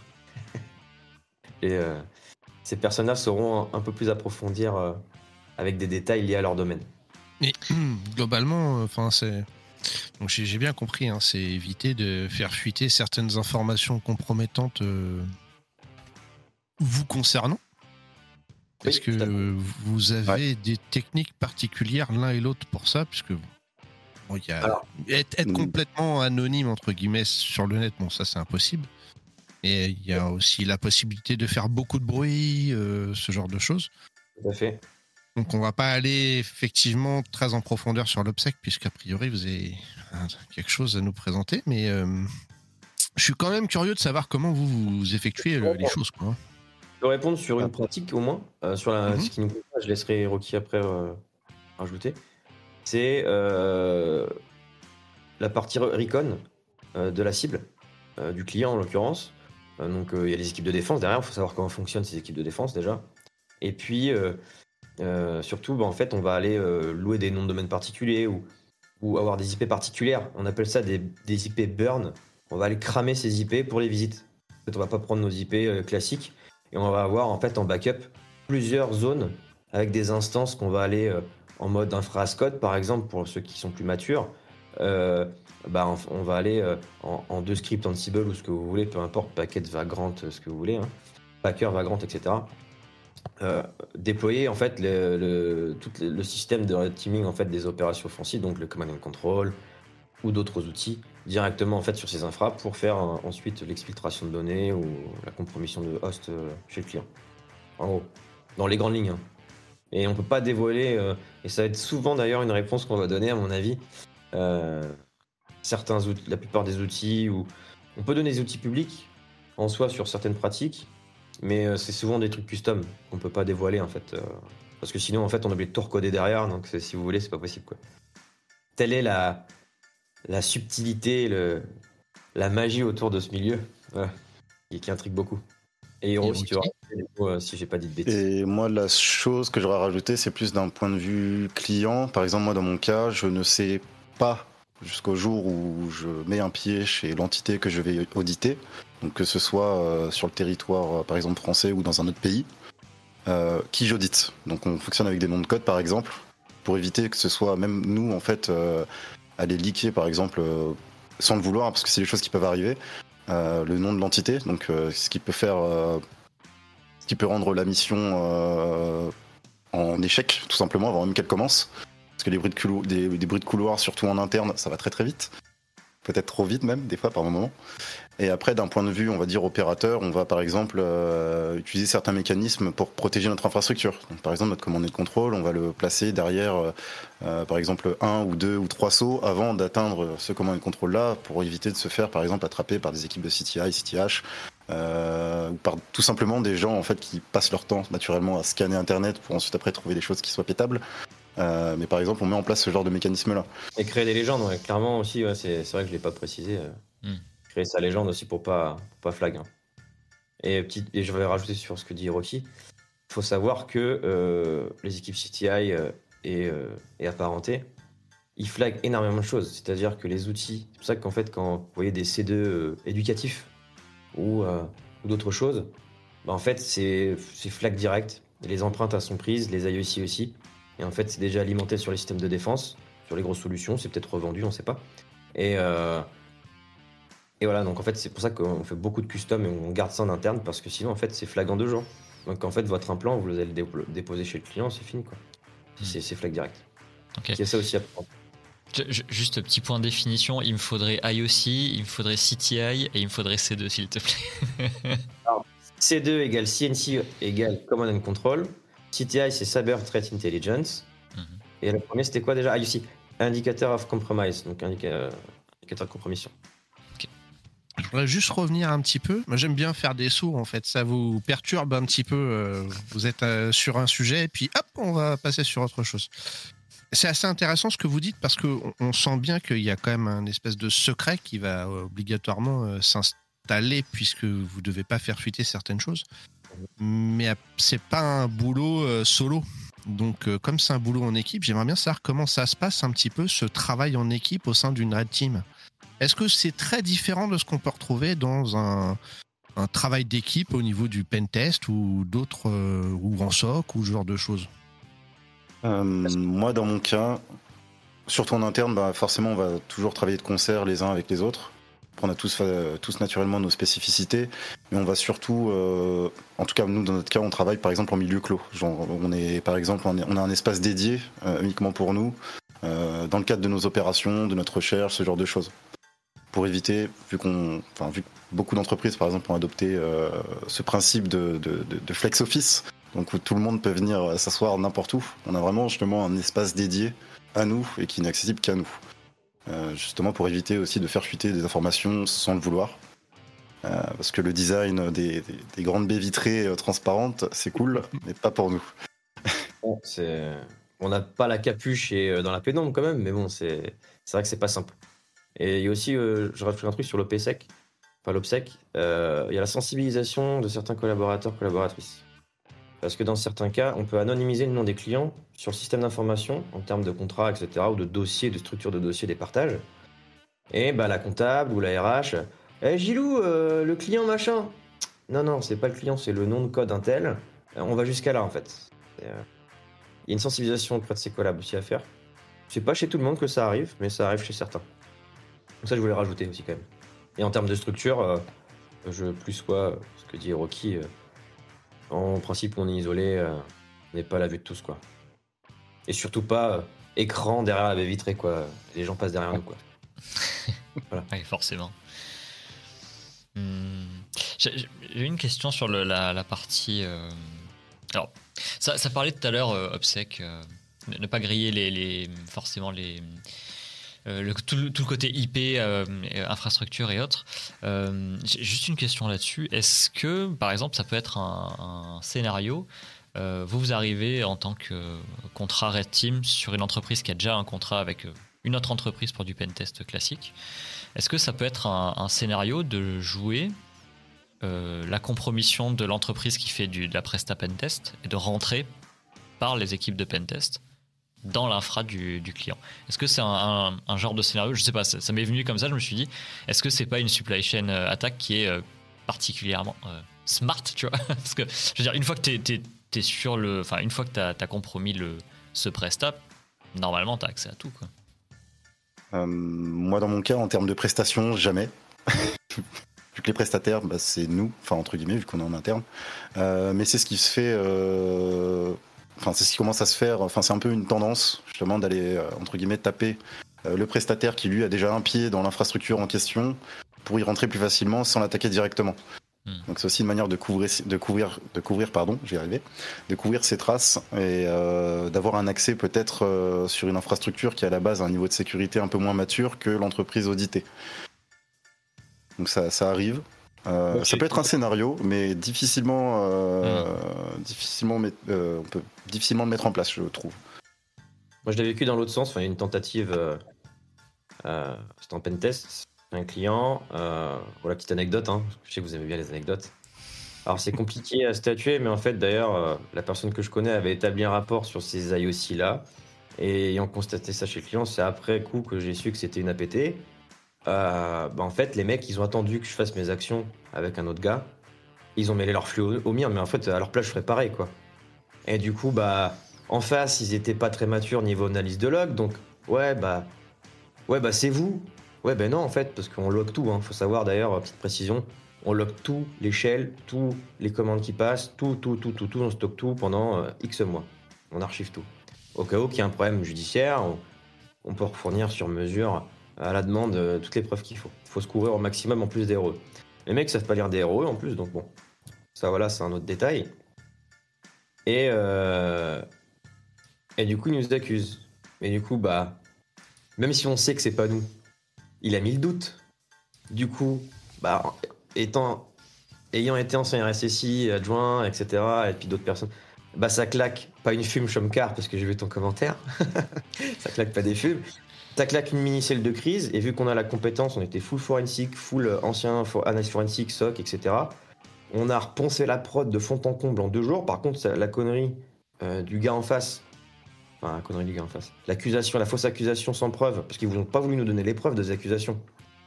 Nous, c'est trop tard, le mal est fait. Donc, on a pété 2 jours de cellule de crise au lieu d'une semaine et demie ou je ne sais quoi, pour être sûr qu'on ne s'est pas fait flinguer. Parce que c'est possible aussi. Pour avoir vu un pentester ou deux se faire avoir par des attaques sans s'en rendre compte, parce que c'est un secret de polichinelle, on va dire.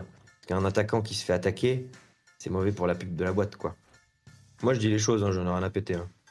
Faut dire les choses vraies. Mais ça arrive très peu, mais ça peut arriver. Et en gros, voilà, donc on a rétabli, on a fourni les preuves, et ensuite ils se sont excusés parce que non, on n'avait pas vu les bons logs, c'était pas vous en fait. Merci les gars, vous avez nous fait perdre 2 jours quoi. Voilà, donc faire forensic partout, analyse de log partout quoi. Donc voilà, petit aparté d'avoir fréquenté un flux d'APT en fait, sachant que en plus ils ont remis les backups en place. Sans garder les logs et sans analyser leur backup. Donc en plus, ils ont remis l'implant, quoi. Donc, bon. Donc ça, c'est le petit aparté aussi, particularité. Il y avait un commentaire, justement, là, dans le chat qui disait « Niveau légal, c'est tendu, non ». Alors, justement, c'est une question que, a priori, que je voulais vous poser. Parce que, par exemple, 2022, d'après l'ANSSI, la plupart des compromissions... Enfin, le gros changement, en fait, dans les compromissions, c'est qu'il y a pas mal de sous-traitants qui se sont fait péter. Et donc, ils estiment que c'est pour prendre pied d'abord chez le sous-traitant pour après remonter sur les grosses boîtes, ce qui expliquerait les chiffres plus faibles cette année, l'année dernière du coup. Mais légalement, est-ce que vous verriez un scénario, une possibilité de scénario là-dessus en fait, de pouvoir claquer un sous-traitant pour pouvoir prendre pied chez... Ça paraît difficile. Vrai, je pense que c'est possible. En vrai, c'est super intéressant à faire. La faisabilité, c'est autre chose. En vrai, le concept est sympa. Peut-être qu'il y en a qui le font, mais c'est pas dit publiquement, parce que c'est possible aussi. Mais contractuellement, à voir. Déjà, il faut les 2 boîtes dans la boucle, en fait. Il faut les 2 commanditaires, donc peut-être plusieurs white teams, en fait, avec une action à faire. Je pense que c'est réellement faisable. Mais c'est plus simple sur un groupe, en fait. Forcément. Ouais. Et deuxième anecdote, j'ai eu affaire en analyse forensique à une APT. Par contre, là, en analyse forensique pure, là, j'ai mangé sévère, quoi. C'était compliqué. Il y avait un maintien des accès pendant au moins 8 mois, entre 6 et 8 mois, sachant qu'il y avait un trou. Donc c'était chez un client. Donc je peux pas dire trop de données, donc je vous donne un peu avec des pincettes. Et il y avait un trou dans les logs de 3 mois. Hasard, c'est le truc où on avait besoin du log en question. L'initial access, c'était un bug. Alors difficilement 3, parce qu'il y avait certaines techniques de forensique que je connaissais pas à l'époque.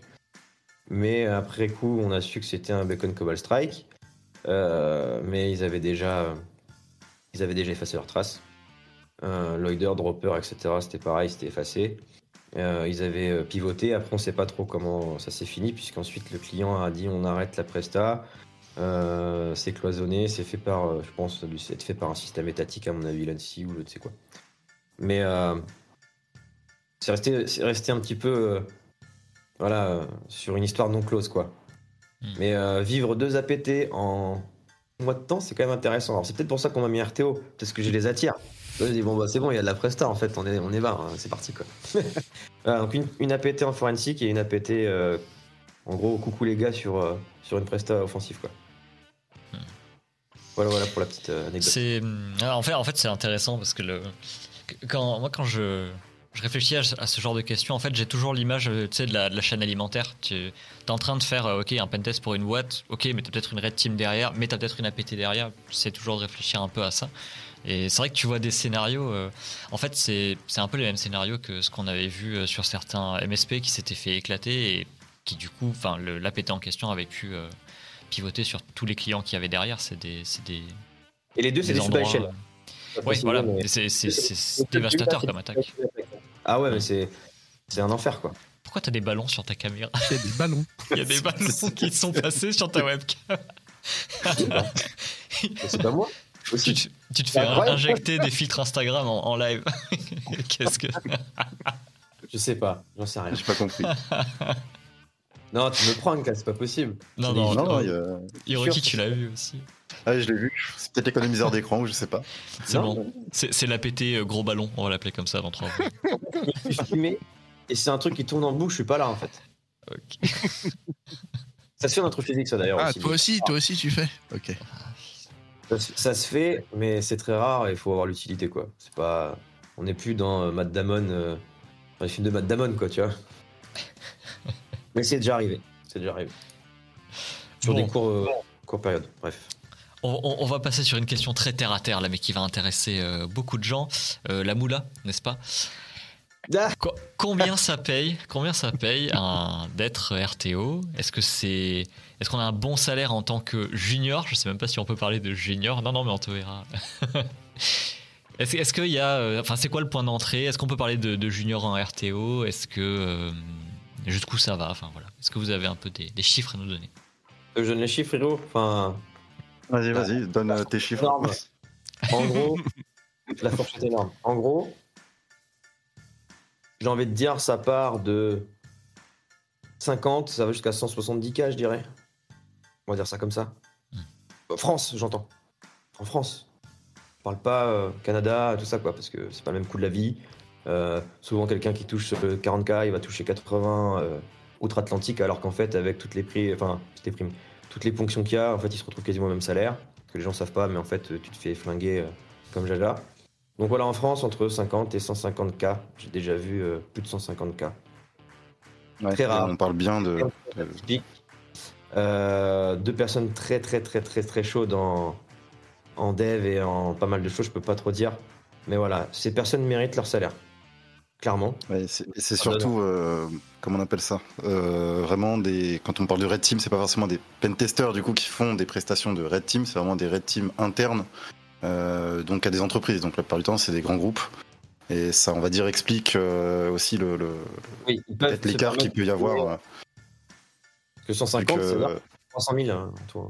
Parce que ce qu'il faut savoir, c'est peut-être qu'une prestation de Red Team, ça peut coûter, donc juste le coût de la prestation, donc on va dire sur un délai de 1 à 3 mois, selon la taille de l'entité, les enjeux, les objectifs, ça peut peut-être aller entre, allez, je vais donner juste une fourchette, 70 et 150, mais juste la prestation.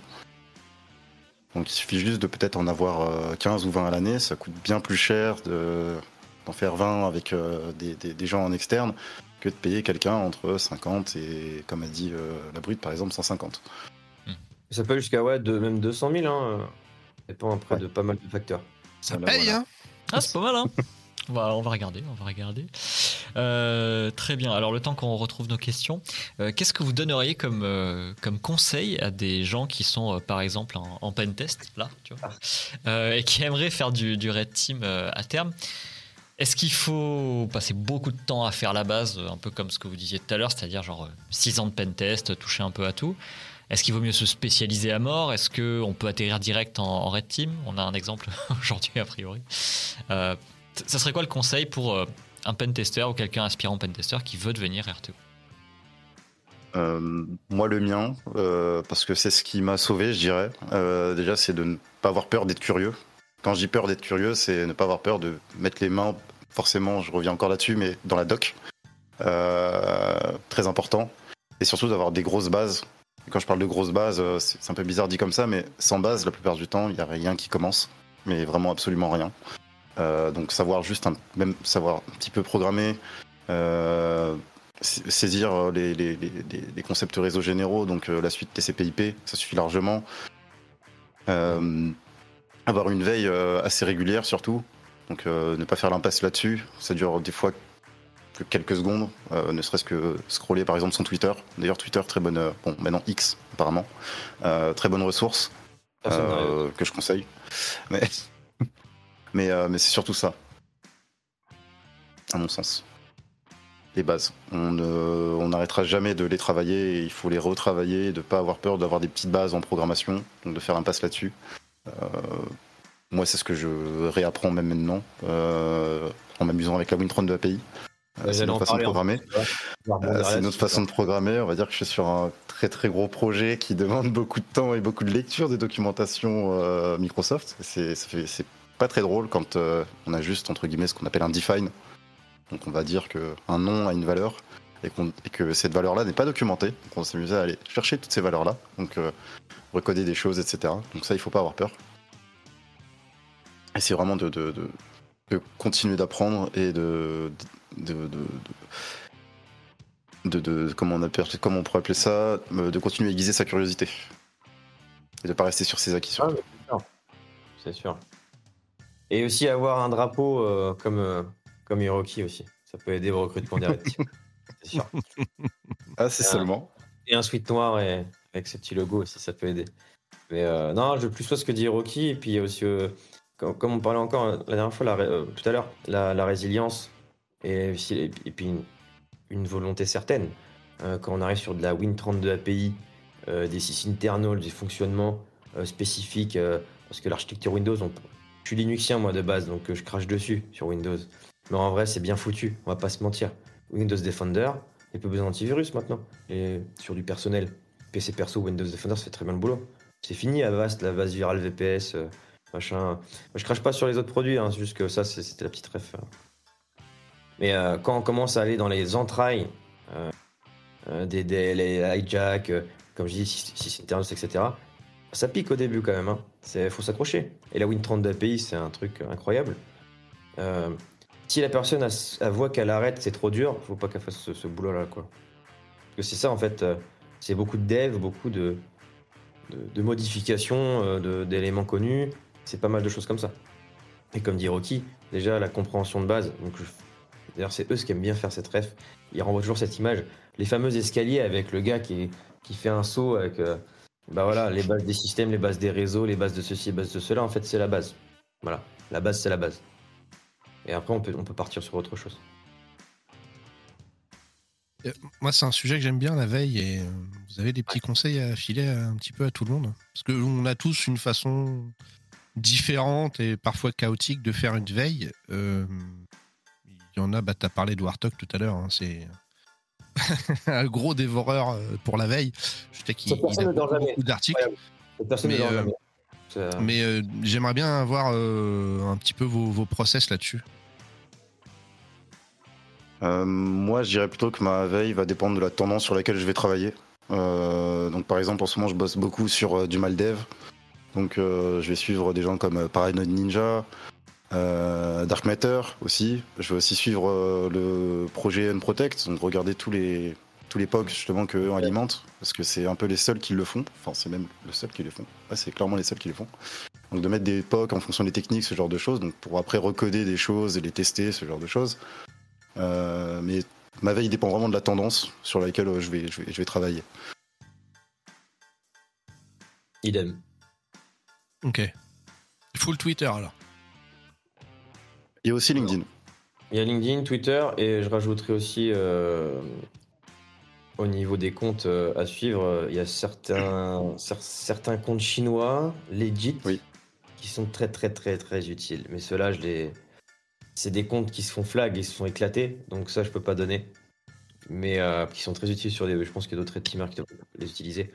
Mais des outils incroyables qu'on peut remodifier derrière et qui nous sauvent la vie. Ça nous fait économiser des semaines de dev.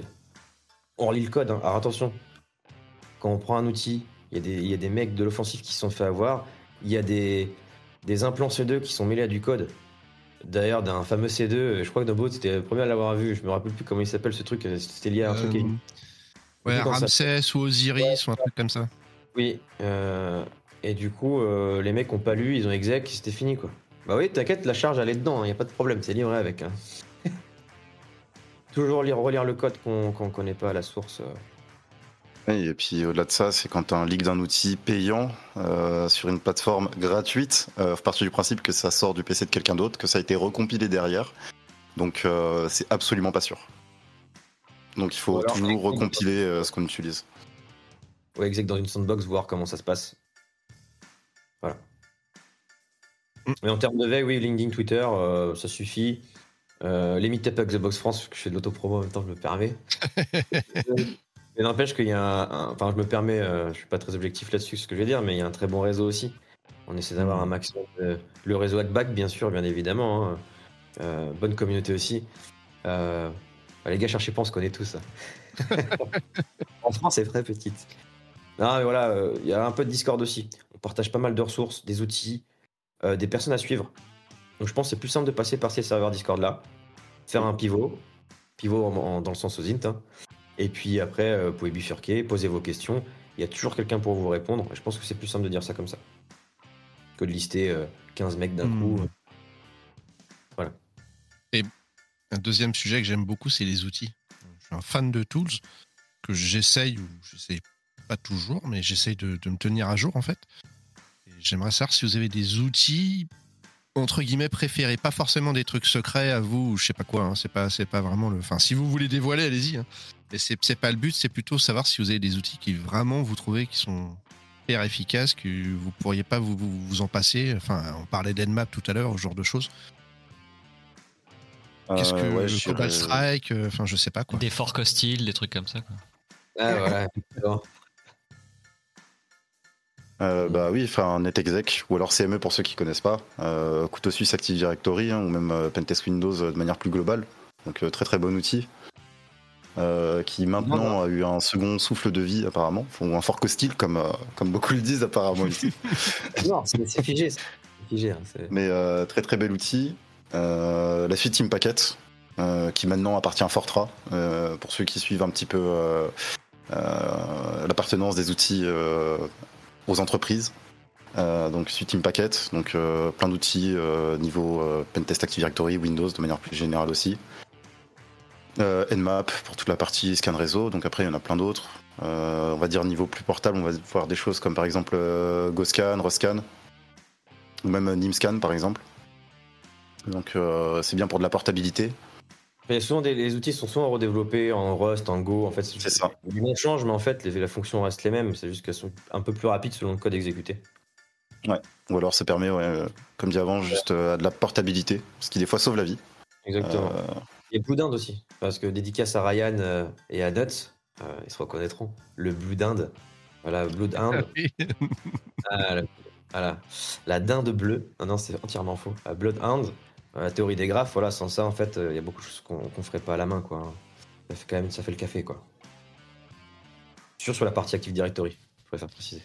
Ça reste des outils très communs en fait. C'est des choses qu'on voit en pentest sans trop de soucis. Est-ce que alors par contre vous avez dit, tu as dit un truc là qui est ok, souvent on recode des outils, on garde le principe et on recode avec des langages différents. Tout à l'heure, on parlait de recoder certaines choses. Tu nous parlais de la Win30 de API ou autre. En fait, j'ai envie de dire, ok, on peut utiliser des outils génériques, mais j'imagine que la plupart des outils un peu importants, genre les C2 par exemple, les implants ou autre, vous êtes obligé de les refaire à chaque fois ou de les modifier ou de créer des choses. Alors, Niveau C2, il y a beaucoup de teams qui ont voulu faire des C2 custom internes. C'est beaucoup de devs pour chacun sa vision, mais ayant parlé récemment de ce sujet avec d'autres red teamers, des purple teamers, ils se reconnaîtront s'ils nous voient ce soir ou en rediff. C'est une perte de temps à mon sens, parce qu'il faut les équipes en interne qui font que ça, du dev, c'est long de coder ce truc-là hein, quand même. Donc souvent ce qu'on va faire c'est... Alors Cobalt Strike c'est connu parce que c'est pour l'émulation d'adversaires. À la base, c'est même pas un outil offensif en soi, c'est comme Atomic Red Team ou ce que vous voulez. Enfin, à la base, c'est vraiment pour faire la simulation et faire de la correction derrière. Mais voilà, c'est utilisé par les acteurs de menace maintenant. Donc en Red Team aussi, on l'utilise. Mais il n'y a pas que ça, parce que Cobalt Strike, c'est 7 000 € l'année par personne. Donc bon, faut... Après, vu le prix de la presta, normalement, c'est comment dire, renfloué rapidement. Mais en gros, ce qu'on va prendre, c'est des profils malléables qu'on appelle. Et on va modifier ça en fait pour pas se faire flag. On appelle, vous avez pu voir malléable C2. En gros, voilà, c'est des profils malléables, comme d'ailleurs sur Avoque on peut le faire, etc. Avoque qui est un fork de Cobalt Strike finalement, un peu moins complet, mais qui est très bien codé d'ailleurs, je trouve. Donc, à mon avis, mais il a fait ça bien le mec quand même. Ok, parce que l'objectif, en fait, comment dire, en fait le principe est le même. Donc je veux dire, si tu détectes l'attaque sur le comportement, vu que le comportement est le même, du coup, bah, tu te fais flaguer quand même. Donc j'imagine que tu vas aller essayer de modifier la signature, c'est ça ? Par exemple, d'un beacon Cobalt Strike ou un truc comme ça. Et ouais, du coup, alors pourquoi devoir redévelopper ? Alors pourquoi, ouais, est-ce que certaines personnes redéveloppent hein, ces deux entièrement, alors qu'entre guillemets, il suffit de changer la signature ? Ouais. C'est un choix, ils préfèrent full obsec, full maison, c'est des choix d'implémentation en fait. Et puis ils ont l'argent et le temps pour le développer. Puis il y a la passion aussi. Je ne cite pas la personne, mais il suffit d'un commentaire LinkedIn pour énerver des gens et qui commencent à coder des C2 en interne. Voilà, je dis ça comme ça. Voilà, mais non, c'est des choix d'implémentation.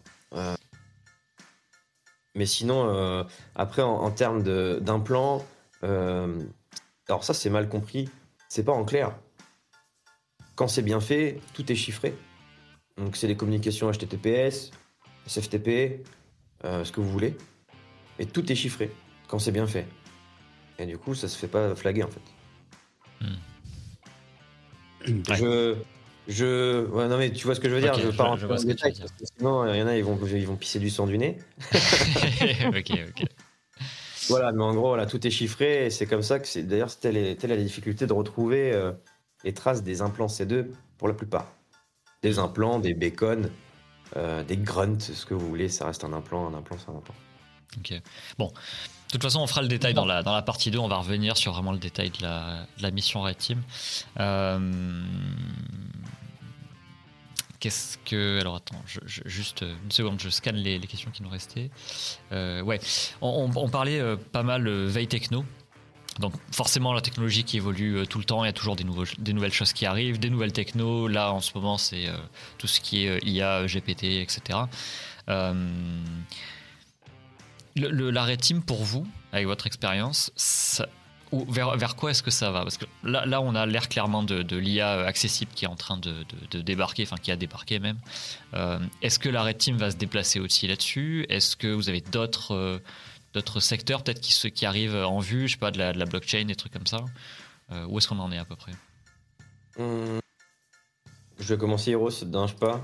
Alors, il y a un grand sujet actuellement, c'est l'IA du PTAS, c'est pas le gros mot, c'est du Pentest as a Service ou du Red Team as a Service, plus Pentest que Red Team, parce que ça s'automatise pas vraiment. Et il y en a qui disent qu'on va perdre notre métier au bout d'un moment. C'est entièrement faux, ça n'arrivera jamais, il y a toujours la valeur humaine derrière. Actuellement, c'est pas de la vraie IA. En plus, faut savoir. Alors, on utilise le LLM, les modèles de langue, et puis c'est utilisé en offensif un petit peu, et aussi ça commence à être en défensif. Ça permet de coder ou de faire des expressions irrégulières, ce genre de choses beaucoup plus. En fait, c'est un outil pour accélérer le travail, pas pour remplacer la personne qui fait ce travail. Et ça, faut bien le comprendre. On n'a pas une vraie intelligence actuellement. C'est que des gros scripts en fait qui vont très vite avec des grosses cartes graphiques. C'est pas iRobot quoi. Ouais. Donc en fait tant qu'on n'aura pas iRobot, on sera jamais remplacé quoi. Donc on n'y est pas encore. Et le LLM, oui, c'est utilisé même en CTI d'ailleurs. Je l'ai vu récemment Quand c'est bien utilisé, c'est incroyable. Et attention aussi, il y a un sujet dans ce modèle-là, c'est au niveau OPSEC, toujours pareil, et confidentialité. Il y en a, ils font des rapports, ils les balancent sur ChatGPT et j'en passe, mais ils laissent les données clients dedans. Donc si un jour ils se font pawn, bah en fait les gens récupèrent tous les rapports, donc ça, attention. Ou alors, faut biffer ou modifier des valeurs si vous voulez, mais faut pas laisser les données clients comme ça. Et en fait, il y a un modèle qui s'est répandu, c'est qu'on peut avoir des mini-infra LLM en interne. Et ça, c'est un sujet parce que moi, j'ai pas encore testé. S'il y en a qui ont testé, mais les retours m'intéressent d'ailleurs. Est-ce que en coupant complètement les flux sur une infra, est-ce que ça communique vraiment ou pas? Parce que techniquement, s'il n'y a pas la puissance de calcul, normalement, il fait pas le boulot le truc. Donc, est-ce que là, ne serait-ce qu'on va parler de ChatGPT parce que les gens connaissent tous ça.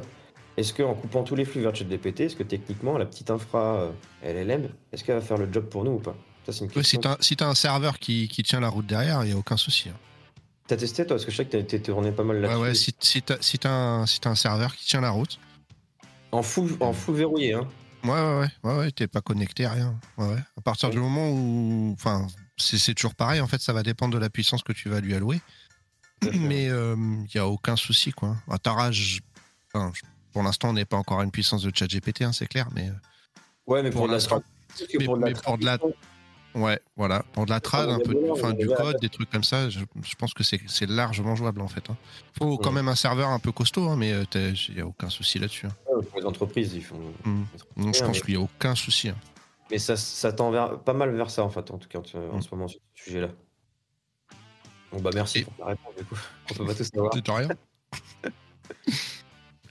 Mais il y a d'autres évolutions que vous voyez venir en fait sur la Red Team. Il y a des, je sais pas, des tendances, des trucs qui n'existaient pas il y a même ne serait-ce que 2-3 ans. Hiroki, t'as des trucs nouvelles. Ouais. Il veut pas les lâcher. Non, je dirais plutôt que là, la tendance actuelle qu'il y a surtout depuis début 2022 jusque maintenant, c'est toute la partie de compréhension des EDR, donc de gros travaux qui sont faits sur les EDR, ne serait-ce que par les équipes de manière générale, que ce soit des pentesters ou même dans toute la partie défensive, hein, les éditeurs. Donc il y a un vrai travail qui est fait là-dessus, donc il y a de plus en plus d'articles, alors qu'avant c'était quelque chose, on va dire, de très très obscur. Et là maintenant, ça commence un petit peu à se démystifier, notamment par exemple grâce aux travaux de 3-4 personnes ou même d'autres, hein, mais j'en ai 3 en tête. J'ai par exemple Virtual Samurai qui a sorti 2 articles dessus. On a aussi Deft qui a fait une conférence justement sur les EDR aussi. On a aussi Processus qui en a fait. On commence à avoir de plus en plus de ressources pour pouvoir comprendre les mécanismes de ces éléments-là. Et pour moi, c'est la réelle tendance qu'il y a, vu que c'est devenu un nouveau maillon justement de la chaîne défensive des équipes de sécurité des entreprises. Et je trouve intéressant justement qu'il y ait de plus en plus de ressources là-dessus. Ouais, je suis assez d'accord.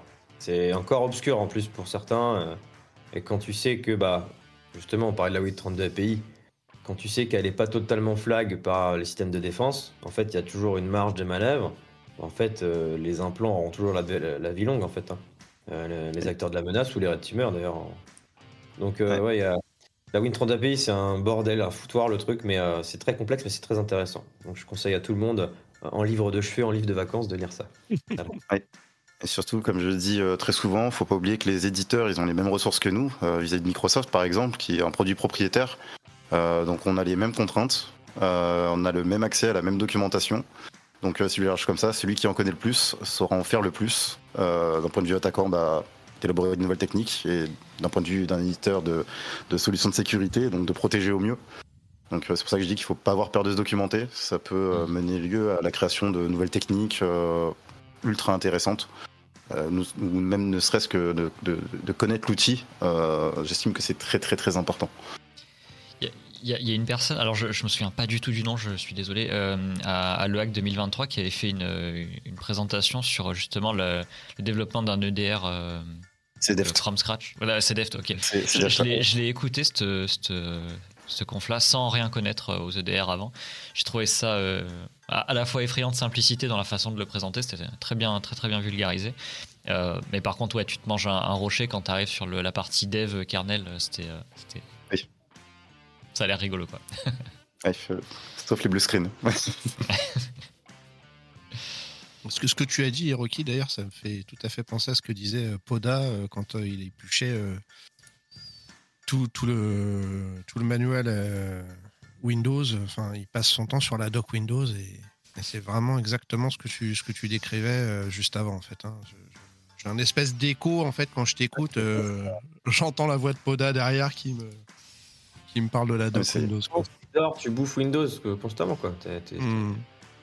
Faut être merveilleux, hein. C'est clair.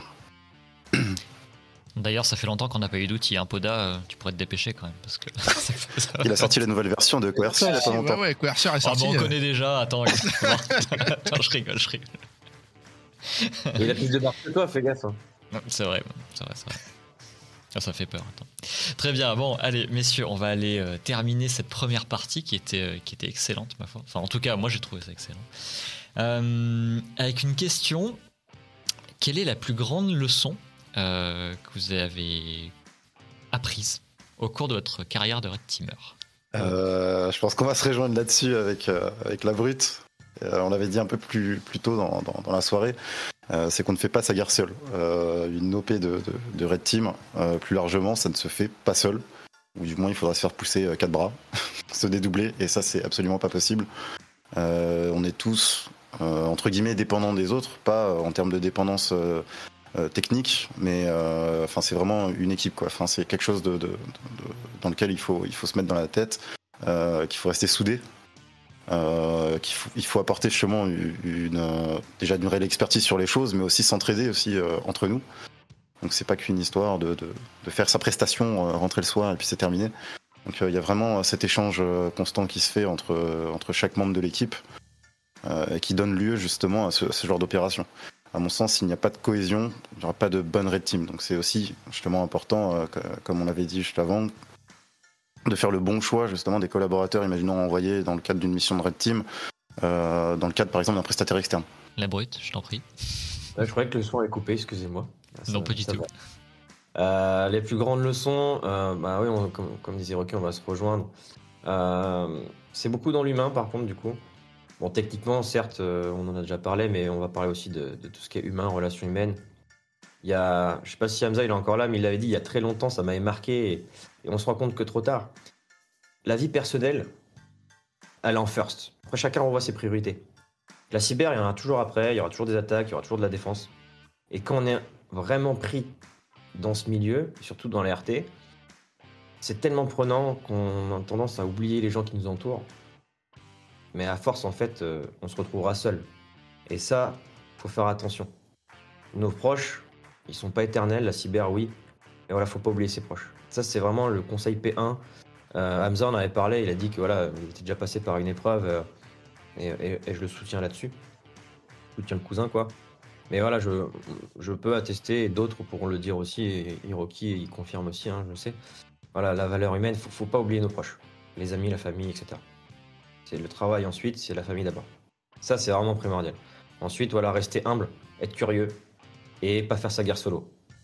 Et un grand pouvoir implique de grandes responsabilités, quand même. C'est bien. Exactement. Merci Marlène. Voilà. Et... il n'y a pas que des claviers, en fait. Quand on appuie sur une touche, je sais qu'il y a des acteurs de la menace. Pour eux, ils appuient sur une touche, c'est la moula. Il y en a, ils appuient sur une touche. C'est découvert, c'est manger des pâtes à la fin du mois alors que la personne a un bébé pour l'avoir déjà vu. Voilà. Et on sait qu'il y a action, réaction, cause et effet derrière. Et ça, il faut être conscient de ça. Voilà, pour moi, les plus grandes leçons dans ce milieu. Et puis la cohésion, bien évidemment. Mais quand on parle de cohésion, c'est qu'il n'y en a plus, qu'il n'y en a pas. Et voilà, il faut qu'il y ait une belle équipe et il faut rigoler aussi. Et bouger. Bouger et rigoler. Ça, c'est super important. On est déjà tout le temps assis. Et manger des tacos. Manger 5 fruits et légumes. Exactement. Non, voilà, la grande ligne là-dessus, c'est ça, quoi. Je pense le reste, ça va tout seul. C'est du plus. Ça suit son cours. Très bien. Et pas peur de l'échec. Pas peur de l'échec. L'apprentissage par l'échec, c'est le meilleur truc, quoi. Et boire des bières, by the way. Je me carré ça. Non, vraiment, l'apprentissage par l'échec. Souvent, en fait, c'est très français. D'ailleurs, ça, c'est une des choses chez nous les Français que j'aime pas, c'est ah il est tombé, ah il a fait de la merde, ah. Mais en fait toi t'as rien fait mec. Donc en fait il y a que ceux qui font qui peuvent pas se tromper. Et moi j'ai appris en fait de mes échecs, j'ai appris de mes erreurs, je me suis relevé. Ceux qui connaissent l'antifragilité de Nassim Taleb, je vous conseille à tous de le lire. Livre compliqué mais très intéressant. Plus en fait on va te taper dessus, plus tu vas te renforcer en fait. Taper dessus de manière fictive. Cybertalks.